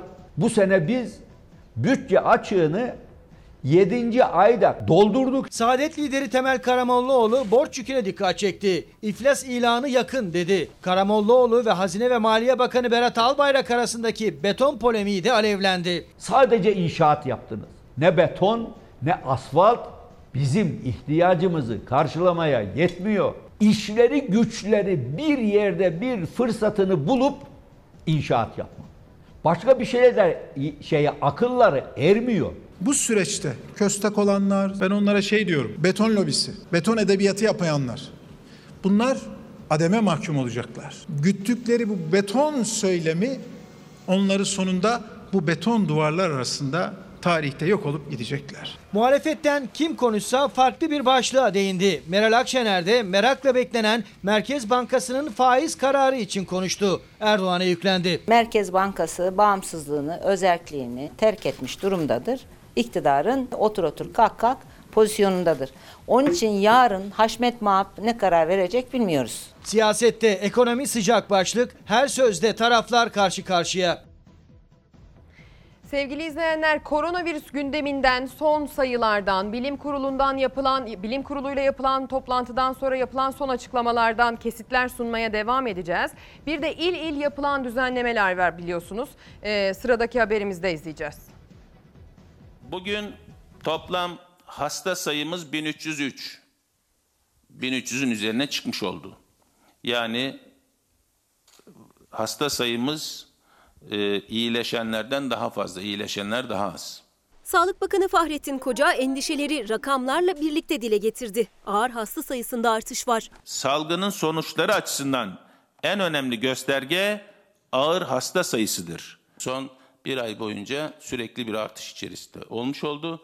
Bugün ağır hasta sayımız 719. Yani süreçte ağır hasta sayımızın azalıyor olması bizim için son derece önemli olacak. Erken dönemde tedavi yaklaşımlarımızla bu oranın da önümüzdeki haftalar azalmasını bekliyoruz. Bilim Kurulu toplantısının ardından kameraların karşısına geçen Sağlık Bakanı vaka sayısından aşı çalışmalarına, okullardan kısıtlamalara kadar pek çok konuda açıklamalarda bulundu. 65 yaşa virüs bulaşırsa daha büyük risk taşır diye o büyüklerimizi özellikle hassasiyetle korumak istedik. 65 yaş ile ilgili bir kısıtlama, genel anlamda bir kısıtlama yok. Özel anlamda il bazında riskli bulunan bölgelerde, illerde bu il ihtisas kurulları tarafından bu kararlar alınabilir. Ben sadece bir ili söyleyeyim. Hastanede yatan hastaların yüzde 42'si 65 yaşın üzerindeydi. Şimdi bu il için risk değil mi? Bir önlem almanız gerekmez mi? İl bazında önlemlerde, denetimlerde artıyor. 65 yaş üstündekilerle ilgili pek çok ilde kısıtlamalar var. İzmir ve Konya kısıtlama getirilen iller arasına girdi. Konya'da 65 yaş üstünün pazar yeri, alışveriş merkezi ile piknik alanı gibi kalabalık ortamlarda bulunmamalarına, toplu taşıma araçlarını kullanmamalarına karar verildi. İzmir'de ise en yakın pazar ya da markete gidebilecekler. Alışverişlerini 10 ile 12 saatleri arasında yapabilecekler. İzmir'de ölenler arasında 65 yaş üstünün oranı %76. Onların hiçbir şekilde bu virüsü kapmamaları lazım. Ama 18 yaş altı için ilk kısıtlama Karaman'dan geldi. Ebeveynleri olmadan saat 20'den sonra lokanta, restoran, pastane, kafe, kafeterya, çay bahçesi gibi yeme içme yerlerine alınmamalarına karar verildi. Dün 81 ilde eş zamanlı denetimler vardı. Salgının başından bu yana en çok sorunun yaşandığı yerlerden biriydi toplu taşıma araçları. Denetimler sırasında özellikle dolmuşlar kontrol ediliyor. Polis ekipleri içeri giriyor, maskeleri dağıtıyor. Fazla yolcu varsa dolmuştan inmeleri sağlanıyor. Evet ayakta bir defa yolculuk yapmıyoruz. Aşağı inelim. İstanbul Bahçeli Evler'de bir minibüsten 18'i ayakta 33 yolcu çıktı. Bursa'da olduğu gibi toplu ulaşımda maske tartışmaları devam ederken sokaklarda hala maske takmayanlarla dolu. Ekipler onları uyardı. Koşarken nefes alamıyorum. Maskemiz var mı? Var maskem çanta. Anahtarı unuttuk. Açamıyoruz anahtarı içine attık. Öyle mi? Maske motorun içinde mi kaldı? Evet. Beyefendi bir maske verelim. Samsun'da evde karantinada olması gereken bir ailenin düğüne gittiği tespit edildi. Onlarla birlikte 43 kişiye karantinaya uymadıkları için ceza kesildi. Hepimiz maske takıyoruz mu? Denetimlerin çoğunda vali ya da kaymakamlar da bizzat yer aldı. Çorum valisi Mustafa Çiftçi, Çorum'da koronavirüs salgını nedeniyle 21 kişinin hayatını kaybettiğini belirterek bu işin şakaya gelir tarafı yok lütfen kurallara uyalım dedi.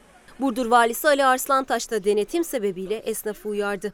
Diyarbakır valisi Münir Karaloğlu 1 Haziran itibariyle toplamda 9064 kişiye 10 milyon 814 bin 850 Türk lirası ceza yazıldığını söyledi. Yaptığımız denetimlerde görüyoruz ki hala kurallara uymayan, uymamakta ısrar eden insanlarımız var. Kastamonu valisi Avni Çakır Covid-19 şüphesiyle teste tabi tutulan vatandaşların numune verdiği andan itibaren izolasyon sürecinin başladığını belirterek artık ikaz dönemi geçti, ceza dönemi başladı dedi. Tatilcilerin hala terk etmediği Bodrum'daysa denetimler gecede devam etti. Kaymakam Bekir Yılmaz tatilcileri maske ve sosyal mesafe konusunda uyardı. Maske, sosyal mesafe uyarıları sadece ülkemize değil dünyaya yapılıyor aslında ama ihmaller, ihlaller Türkiye'den de dünyadan da gelmeye devam ediyor. Sıradaki haberimizde dünyadaki koronavirüs gündemi var. İngiltere'deki araştırmanın sonuçları dikkat çekiyor. Bir de Dünya Sağlık Örgütü'nün grip aşısıyla ilgili ortaya koydukları.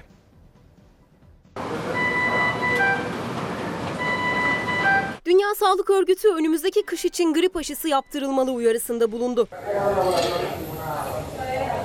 Küresel kabus Covid-19 dünya genelinde 785 binden fazla can aldı. 22 milyon 400 bin kişi de virüse yakalandı. 15 milyon kişi ise hastalığı yenip iyileşmeyi başardı.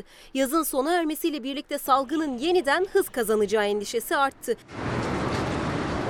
Dünya Sağlık Örgütü yaklaşan sonbahar ve kış için tüm ülkeleri grip aşısı yaptırmaya çağırdı. Böylelikle koronavirüsle benzer öksürük ve yüksek ateş semptomları görülen grip hastalarındaki artışın azalması bekleniyor. Örgüt iki hastalığın ayırt edilerek hastanelerdeki doluluğun önüne geçilmesini hedefliyor. Almanya'da gençler arasında da vakalar hızla artıyor. Son 24 saatte 1510 kişi virüse yakalandı. Artan vakalar sonrası Başbakan Merkel halkı uyardı. Salgının ortasındayız diyerek vatandaşlarını maske takmaya ve sosyal mesafe kurallarına uymaya çağırdı. Lübnan başkent Beyrut'u yerle bir eden patlamadan sonra artan vakalar için yeni tedbirler aldı. Cuma gününden itibaren ülke genelinde kısmi sokağa çıkma yasağı ilan edildi. 18-6 saatleri arasında uygulanacak yasak 7 Eylül'e kadar devam edecek. İngiltere genelinde yapılan bir test virüsle ilgili şaşırtıcı sonuçlar ortaya koydu. Ulusal İstatistik Kurumu 50 bin kişinin katıldığı korona testinin sonuçlarını açıkladı. Salgına yakalananların %72'sinin virüsü taşıdığından haberi olmadığı anlaşıldı. Ayrıca teste katılanların hiçbirinin semptom göstermediği de belirlendi. Bu araştırmaya ve rakamlara rağmen İngiltere'nin Manchester kentinden skandal görüntüler geldi. Bir evde düzenlenen ve yaklaşık 200 kişinin katıldığı mesafesiz maskesiz parti polis tarafından drone ile görüntülendi. Partiyi düzenleyen kişiye 100 sterlin yani yaklaşık 963 Türk lirası para cezası kesildi. Maskesiz, mesafesiz bir araya gelmeler çok eleştiriliyor. Maskesiz, mesafesiz sahiller, tatil yerleri, tatil beldeleri çok eleştiriliyor. Ama bir yandan da turizmcinin içinde bulunduğu ekonomik durum gözler önünde sevgili izleyenler. Ama Antalyalı turizmcinin bir nebze olsun yüzü bu aralar gülecek gibi.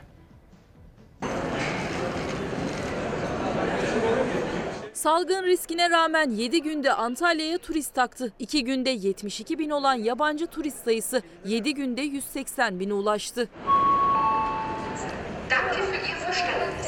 Kontrollü sosyal hayat, otellerin güvenli turizm sertifikası alması iç turizmi hareketlendirdi. Almanya'nın 4 Ağustos'ta seyahat izni vermesi, Rusya'nın ise 10 Ağustos'ta bölgeye kartır uçuşları başlatmasıyla turizm cenneti Antalya hareketlendi. Kente 15-16 Ağustos'ta hava yoluyla 72.479 turist geldi. Bu sayı sonraki 3 günde 108 bin daha artarak 180 bine ulaştı. Tesislerin %60'ının açıldığı Antalya'da turizmci mutlu. Bir haftalık rakamlara göre 7 gün gibi kısa bir sürede Rusya, Ukrayna, Almanya ve İngiltere'den geldi yolcular. İlk sırada 110.808 yolcuyla Rus turistler var. İkinci sırada Ukrayna, ardından İngiltere ve Almanya geliyor. Geçen yıl birbiri ardına turizm rekorları kıran ve en son 15 milyonun üzerinde tatilciyi ağırlayarak tüm zamanların rekorunu kıran turizmin başkentinde bu yıl sezonun Kasım ayına kadar uzayacağı tahmin ediliyor.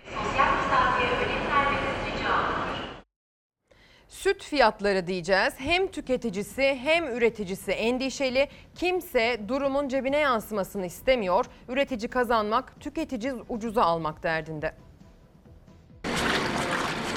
Bir an evvel e, süt ve etteki yanlış fiyatlamaların önüne geçilmesini talep ediyoruz. Yaklaşık %21 ile 28 arasında yem maliyetlerinin arttığı bir e, ortamda ilaç giderlerinde de yaklaşık %14'lük bir artış var. Bu durumda üretim yapmamak yapmaktan daha karlı. Süt üreticisi dertli. Çünkü sattıkları çiğ sütün fiyatı 10 aydır aynı. Oysa başta yem ve ilaç olmak üzere maliyetleri katlandıkça katlandı. Hem henüz ödenmeyen desteklerinin ödenmesini hem de çiğ süt fiyatlarının yükseltilmesini istiyorlar. Fiyatların son 10 aydır değişmemiş olmasından kaynaklı üretim artık zarar eder noktaya geldi. Fiyatlar e, derhal hızlı bir şekilde arttırılmazsa ve bununla ilgili bir önlem alınmazsa üretimdeki azalma, arzın düşmesi raflardaki fiyatın daha da çok artmasına sebep verecektir. Pahalı. Gerçekten pahalı. Zaten şu an 5 lira. Üretici de haklı. Ne yapalım? Kasım 2019'da çiğ süt fiyatı 2 lira 30 kuruş olarak belirlenmişti. Süt desteği ise aylık 25 kuruş. Üretici söz verilen desteği alamadığı gibi maliyet baskısıyla karşı karşıya kaldı bu süreçte. Yem tedarikinde yaklaşık %50 yurt dışına bağımlı olan ülkemizde ne yazık ki kur artışına dayalı müthiş bir maliyet baskısı geldi. Döviz kuru yükselince yem ve ilacı her ay zamlı almak zorunda kaldı süt üreticisi. Tüm Süt, Et ve Damızlık Sığır Yetiştiricileri Derneği Başkanı Sencer Solakoğlu taleplerinin en az %17 zam olduğunu açıkladı. Üretici maliyet artışları nedeniyle çiğ süte zam isterken gelelim tüketici boyutuna. Tüketici kendilerine yansıyacak bir zam mı istemiyor? Onlar zaten süt fiyatlarının pahalı olduğunu söylüyor. Bugün özellikle yoğurt yapmak için satılan sütün litresi 5 lira 60 kuruşken kutu sütün litresi ise 4,5 lira seviyesinde. Şişede alıyorum 7-8 liradan aşağıya yok sütler. Her şey zamlanıyor. Bize yansıyacak tabii ki. Ucu bize dokunacak o yüzden hiçbir şekilde zam gelmemesi lazım. Çiğ süt fiyatları yerinde saydığı halde marketlerdeki sütün ortalama fiyatı TÜİK'e göre bile bir yılda %13 zamlandı. Tüketici etiketlere daha fazla zam yansımamasını ama üreticinin de zarar etmeyeceği bir formül istiyor. Çünkü süte gelen zamlar peynir, yoğurt gibi ürünlerin fiyatını da artırıyor. Ben mahalle sütünü 4 liraya alıyorum, 5 liraya alıyorum. Geçen seneye göre pahalı ama mecbur pahalı. Çünkü e, köylüde e, şeyini satışını zor oluyor. İşte aldığı ye- yemini bilmem şunu bunu. Bence üretici haklı. Tabii olmayan hak taktı. Çünkü halkın elinde para yok. Üretici eğer bunu uğraşıyorsa, para kazanamıyorsa niye bedavaya hamallık yapsın ki? Şimdi İstanbul Üsküdar'a doğru çevireceğiz kameralarımızı. Bir iş hanı içindeki esnaf oranın adeta kültürel bir varlığı haline gelmiş. Çünkü yıllardır orada hizmet veriyor vatandaşa ve yıllardır oradan ekmek yiyor. Ancak şimdi onların apar topar bulundukları yerden çıkarılmaları söz konusu. Üstelik gidecekleri yerde gösterilmedi. Daha önce burası şahsındı. Önce kamulaştı, sonra vakıflara geçti. Kiralarımız e, birse beş arttırdı. Yani bir işgalci durumuna düşürdü bizi. Biz işgalci değiliz, kiracıyız. 20'li yaşlardaydım ben burada. Şimdi 60 yaşındayım ben yani. Burada çoluk çocuğum oldu, büyüdü. Yani 30 yıllık, 40 yıllık Üsküdar esnafında kapı dışarı yapmasınlar. Hiçbir imkan olanak tanımadan. Bize bir yer göstersinler. Bu iş hanında yılları geçti, ekmeklerini kazandılar. Ancak şimdi iş hanını terk etmeleri için sayılı günleri var. Zaten koronavirüs nedeniyle zor günler geçiren esnafa Vakıflar Genel Müdürlüğü ne yeni bir yer gösteriyor ne de ek süre tanıyor. Biz 32 yıldır bu mekanda, bu Mimar Sinan Çarşısı'nda esnafız.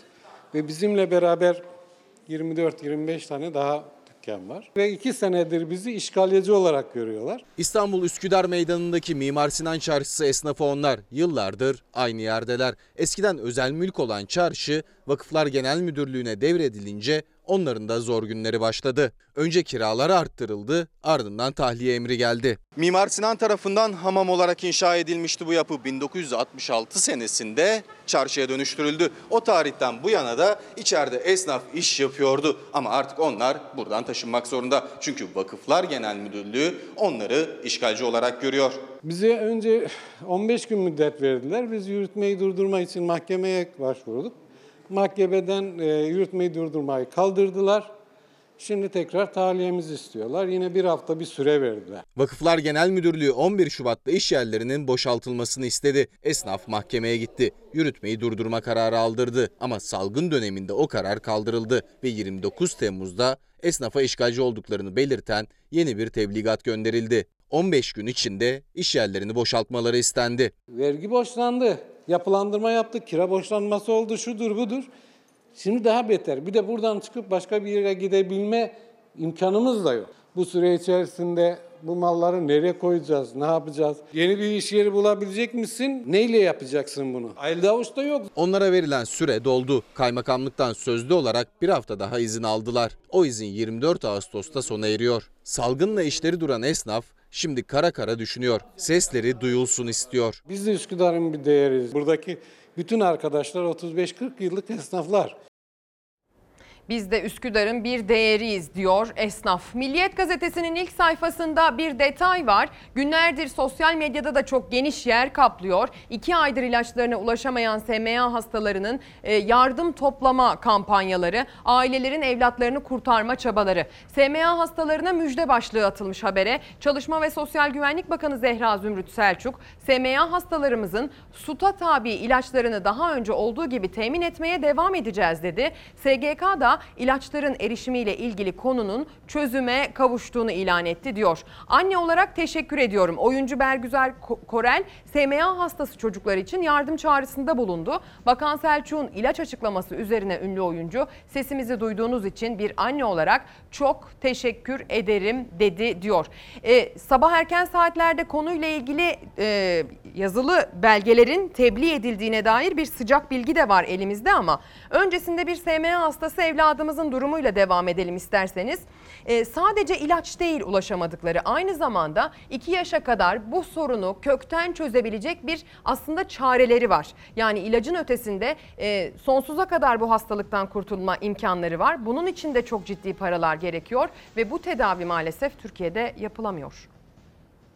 Ee, maalesef iki aydır ilaç anlaşması sağlanamamış durumda. Doz zamanı gelenler şu an dozlarını alamıyor. aslında çığır açan bir tedavi yöntemi olarak ifade edilen gen e, terapisi. Bir kerelik bir uygulamayla hastalıklı gen yerine çalışan bir gen e, koyarak çocuğun yetişmesi, büyümesi ne imkan sağlayan bir tedavi yöntemi. E, mercanımıza bu tedaviyi e, sağlama konusunda yardımlarını bekliyoruz. SMA hastaları çok pahalı olan ithal ilaçlarına kavuşabilmek için yıllarca mücadele verdi. İlaçları SGK kapsamına alındı ama iki aydır yeni dozlarına ulaşamıyorlar. Sonunda Aile Çalışma ve Sosyal Hizmetler Bakanı Zehra Zümrüt Selçuk'tan müjde geldi. İlaçları temin etmeye devam edeceğiz dedi Selçuk. Ancak hastaların tamamı o ilacın kriterlerini karşılamıyor. Hem onlar için hem de tüm hastalarda kesin çözüm için gen tedavisi öneriyor doktorlar. SMA hastaları bir müjdede o tedavi için bekliyor. SMA hastalarımızın sağlık uygulama tebliğine tabi ilaçlarını daha önce olduğu gibi temin etmeye devam edeceğiz.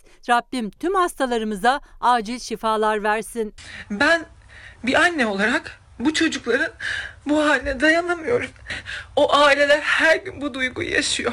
Oyuncu Bergüzar Koreli de gözyaşlarına boğan mağduriyet aslında uzun süredir raftaydı. Çünkü SMA hastaları SGK kapsamına alınan ilaçlarının dozlarını düzenli alabiliyordu. Ancak koronavirüs salgını ile birlikte aksaklıklar yaşanmaya başladı. Geçen her gün kaslarındaki gelişme geri gidiyordu hastaların. Bakan Selçuk'un açıklamasıyla rahat bir nefes aldılar. Ancak hala gen tedavisine yönelik bir düzenleme yok. Mutlaka yardıma ihtiyacımız var çünkü bu muazzam bir rakam. Hani çok acı da bir e, aslında bir, bir bebeğin hayatı için bu, bu paraların istenmesi. Bir buçuk yaşındaki Pamir bebeğinde, 7 aylık Mercan bebeğinde 2 yaşına kadar uygulanabilen gen tedavisiyle hastalığı yenmesi mümkün. Ancak tedavi Türkiye'de SGK kapsamında değil. Çocukların ömür boyu ilaç kullanmak yerine tek bir uygulama ile tedavi şansı var doktorlarına göre. Amerika ve Avrupa'da uygulanan ve 2 milyon 100 bin euroya mal olan gen terapisi için kendi imkanlarıyla kampanya düzenliyor. İlaç firmasıyla anlaşma yapılması durumunda bu 2.4 milyon doların yaklaşık dörtte biri maliyetine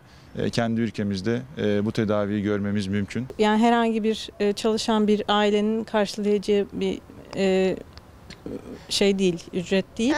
O yüzden birçok SMA hastası gibi biz de kampanya başlattık. 2 yaşına kadar alması gerekiyor çünkü bu uygulanan tedavinin maksimum e, faydası 2 yaşına kadar olan bebeklerde etki gösteriyor. 5 ay içerisinde aslında Pamir'e bu tedaviyi aldırmamız gerekiyor. 15 aylık YAZG içinse bu paranın büyük bir kısmı toplandı. Ancak bireysel kampanyalarla değil, devletin desteğiyle ilerlemek istiyor aileler. Bağış kampanyamızın %75'ini tamamladık fakat 490 bin e, euroluk bir kısmı kaldı. Kampanyada 5 euro 10 eurolarla buraya geldik. Sağlık Bakanı Fahrettin Koca'ya bilim kurulu toplantısı sonrası yaptığı basın açıklamasında SMA ilaçları ile ilgili durum soruldu. Fahrettin Koca açıklama yaptı. Tip 1, tip 2, tip 3 ilaçlarına erişimde hiçbir sorun yaşanmayacak dedi. Dün bir diğer bakan Zehra Zümrüt Selçuk bir açıklama yapmıştı ve sabah erken saatlerde ilgili belge tebliğ edildi. Fahrettin Koca ve Zehra Zümrüt Selçuk'un açıklamasından sonra e, Sosyal Güvenlik Kurumu Başkanlığından değişiklik tebliği yapıldı.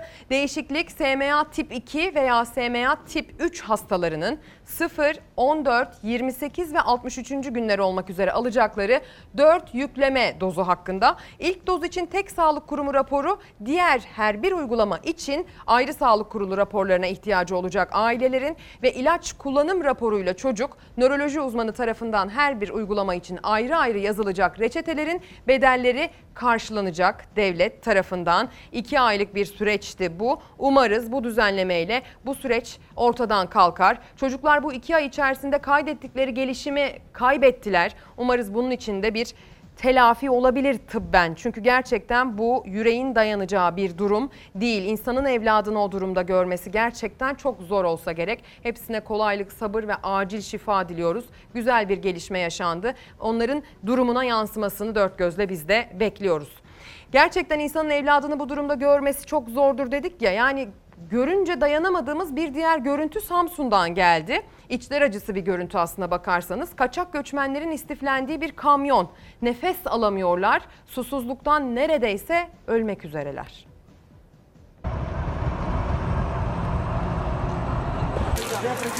Tamam biraz sonra biraz sonra. Kahve çok sıcak çok. Bir tırın dorsesinde aç susuz saatlerce yolculuk yaptılar. Nefes alamayınca da çareyi tırın brandasını yırtmakta buldular. Az geri çık az geri çık. Samsun'da 167 kaçak göçmenin umuda yolculuğu polis uygulama noktasında son buldu. Polis nefessiz kalan, ağızları kuruyan göçmenlere hortumla su verdi. Kahve çok sıcak çok. Türkiye'ye yasa dışı yollardan giren Afgan ve Pakistanlı kaçak göçmenler önce İstanbul'a, oradan da Avrupa'ya gitmeyi hayal ediyordu. Bir tırın dorsesine balık istifi yüklenen kaçakların yolculuğu iki gün sürdü. Nereden nereye gidiyorsunuz? İstanbul'a gelmişim. İstanbul'a gideceğim ya. Kaçak göçmenler nefes alamayınca tırın brandasını yırttı. O sırada yoldan geçen araçlar kaçakların durumunu ihbar etti. Avrupa hayali Samsun'da polis uygulama noktasında sona erdi. Polis tırı durdurdu. Kaçmaya çalışan bazı göçmenler kovalamaca sonucu yakalandı. Sıcaktan, susuzluktan ve açlıktan bitkin halde olan göçmenler brandaya açtıkları deliklerden hava almaya çalıştı. Polis dili damağı kuruyan göçmenlere hortumla su verdi. Kana kana su içen göçmenler biraz olsun serinlemek için kafalarını suyla yıkadı. Niçin gidiyorsunuz? Abi iş yok mu? Savaş var. Amerika var, Talip var, DAEŞ var. Sıkıntı çok burada. Evet abi. Daha sonra yapılan aramalarda 6 kaçak göçmen daha yakalandı. Sağlık kontrolünden geçirilen toplam 167 kaçağın sınır dışı edileceği açıklandı. Niye gidiyorsun İstanbul'a? Çalışacağım. Ekmek parasını yapsın. Tabii bunlarla ilgili işlemler şu anda devam ediyor. Tabii sınır dışı işlemler güç idaremiz tarafından yapılacak. İnsanlık dışı bir durum. Gerçekten izlemesi zor görüntüler. Sıradaki haberimizdeki annenin gözleri ise izlemesi en zor görüntülere şah- şah- e, şahit oldu sevgili izleyenler. İfade etmekte dahi zorlanıyorum. Evladının ölümünü gördü o gözler. Bugün dost yaralanmış yine gönlüm hoşlanıyor. Oğlumun kalbine bıçak vurmuşlar. Anasının ayağına can bassa ne olur. Bu annenin gözleri oğlunun kalbine saplanan bıçağın şahidi oldu. 10 yıl geçti aradan ama o an durdu hayat Songül Alıcı için. Bıçaklanan oğlu hastaneye yalın ayak gitmişti ama kurtarılamadı. Acılı anne de adalet arayışına yalın ayak devam ediyor. Doğan Umut Işığı'na da yine ayakları çıplak gitti. Davayı üstlenen avukata vekalet verdi. Bugün veriyorum anne kurban. İnşallah adalet yerini bulacak. Derim Aykut'um daha insanlık ölmemiş bu ülkede. Aykut Alıcı 2010 yılında sırf saçı uzun gözünde lens var diye İstanbul İkitelli'deki evinin yanında 9 kişinin saldırısına uğradı. Annesi Songül Alıcı'nın gözleri önünde bıçaklandı. Balkona yöneldim. Tekrar böyle Aykut'a bakayım dedim. Demirlere vurunca tam anladım. Bıçak göğüste. Bağırdım yetişin Aykut'u vuruyorlar dedim bıçaklıyorlar. Anne beni vurdular. 20 yaşındaki Aykut Alıcı Yalınay'a gittiği hastanede yaşamını yitirdi. Aradan geçen 10 yılda ise 9 kişiden yalnızca biri ceza aldı. Azmettiren 13. arda Berat alıyor. Anne olarak hakkımı helal etmeyeceğim. İki elim iki yakalarında kalsın. Yandım. Ciğerlerim bitti. 10 yıldır adalet ona gelmeyince adaleti aramaya yalın ayak çıktı yollara. Oğlu gözlerinin önünde öldürülen bir anne o. Yani bir annenin yaşayabileceği en büyük ateşle yandı yüreği. Artık ne bir taş ne de diken canını yakmaya yetmiyor. Duruşmalara da çıplak ayakla giden Songül Alıcı son olarak İstanbul'dan Ankara'ya yürümek istedi. İki günlük yürüyüşünde tam ayakları parçalanmaya başlamıştı ki bir avukat sesini duydu. Davayı ben üstleniyorum dedi. Bundan sonra adalet yolunda yine yalın ayak olacak ama en azından yalnız yürümeyecek. Bana soruyorlar niye çıplak ayakla gidiyorsun? Aykut'un davalarına. O gecenin saatinde 11'de 11.30 oğlum buradan oraya koştu. Acaba ayağına ne battı? Eli kalbinde. Onun canı yanmamışsa benim canım hiç yanmaz anne olarak. Gerçekten Allah sabır versin. Çok çok zor bir durum. Yakından da takip edeceğimiz bir durum sevgili izleyenler. Maalesef sokaktaki şiddet vakalarının sayısı oranı gitgide arttıkça böyle olaylarla karşılaşıyoruz.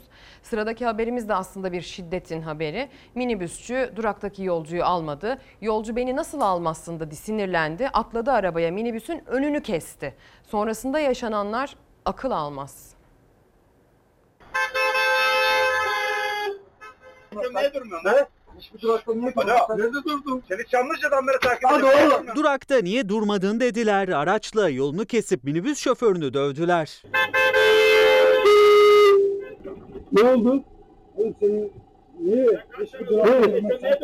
Araç içi kamerasına yansıyan olay Bursa'da yaşandı. Durakta beklemesine rağmen minibüsün kendisini almadığını öne süren bir kişi arkadaşına haber verdi. Minibüsü takibe başlayan iki arkadaş bir süre sonra Ahmet Ünal'ın kullandığı aracın önünü kesti.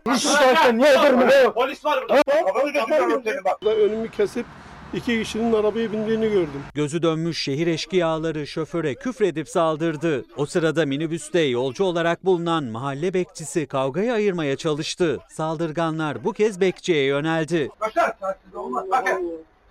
Nereden konuşuyorsun? Bekçisin lan bekçisi. Var demiş ya. Ben bekçiyim. Karakolakla değilim. Allah Allah. İki saldırgan durakta bekleyen diğer yolcuların araya girmesiyle minibüsten indi. Bunu fırsat bilen şoför minibüsün kapısını kapattı. Ancak saldırganlar tekrar içeri girebilmek için kapıyı tekmelemeye başladı. Şoför de kendini kurtarmak için saldırganlara biber gazı sıktı. Kime gebertiyorsun lan? Kamera çekiyorum ha. Kamera çekiyorum.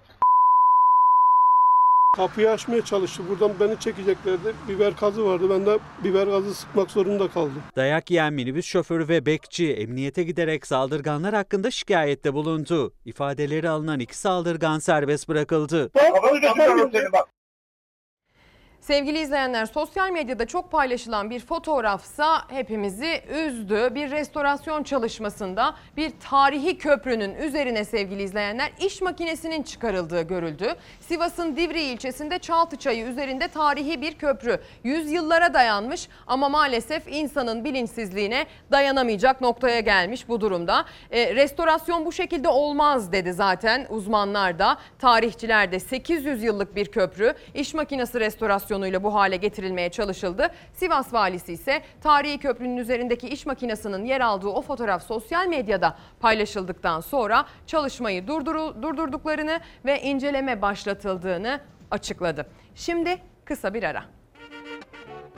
Sabah 8'den bu yana Türkiye'den ve dünyadan gelişmelerle karşınızdaydık sevgili izleyenler. Eğitimli olur dedik. İlle de eğitim, eğitimsiz olmaz dedik bu sabah karşınıza çıkarken. Yayın konuğumuzla birlikte eğitim konusunu masaya yatırdık. Pandeminin eğitime etkisini ve önümüzdeki süreçte yaşanabilecekleri öngörmeye, söylemeye çalıştık. Birlikte sizinle birlikte birkaç saat geçirdik ve bu saatlerden verim aldığınızı umut ederek size veda etmek istiyorum. Birlikte çalıştığım arkadaşlarıma da teşekkür ederek veda etmek istiyorum sevgili izleyenler. Yarın sabah saatler 8'i gösterdiğinde biz yine dolu dolu karşınızda olacağız.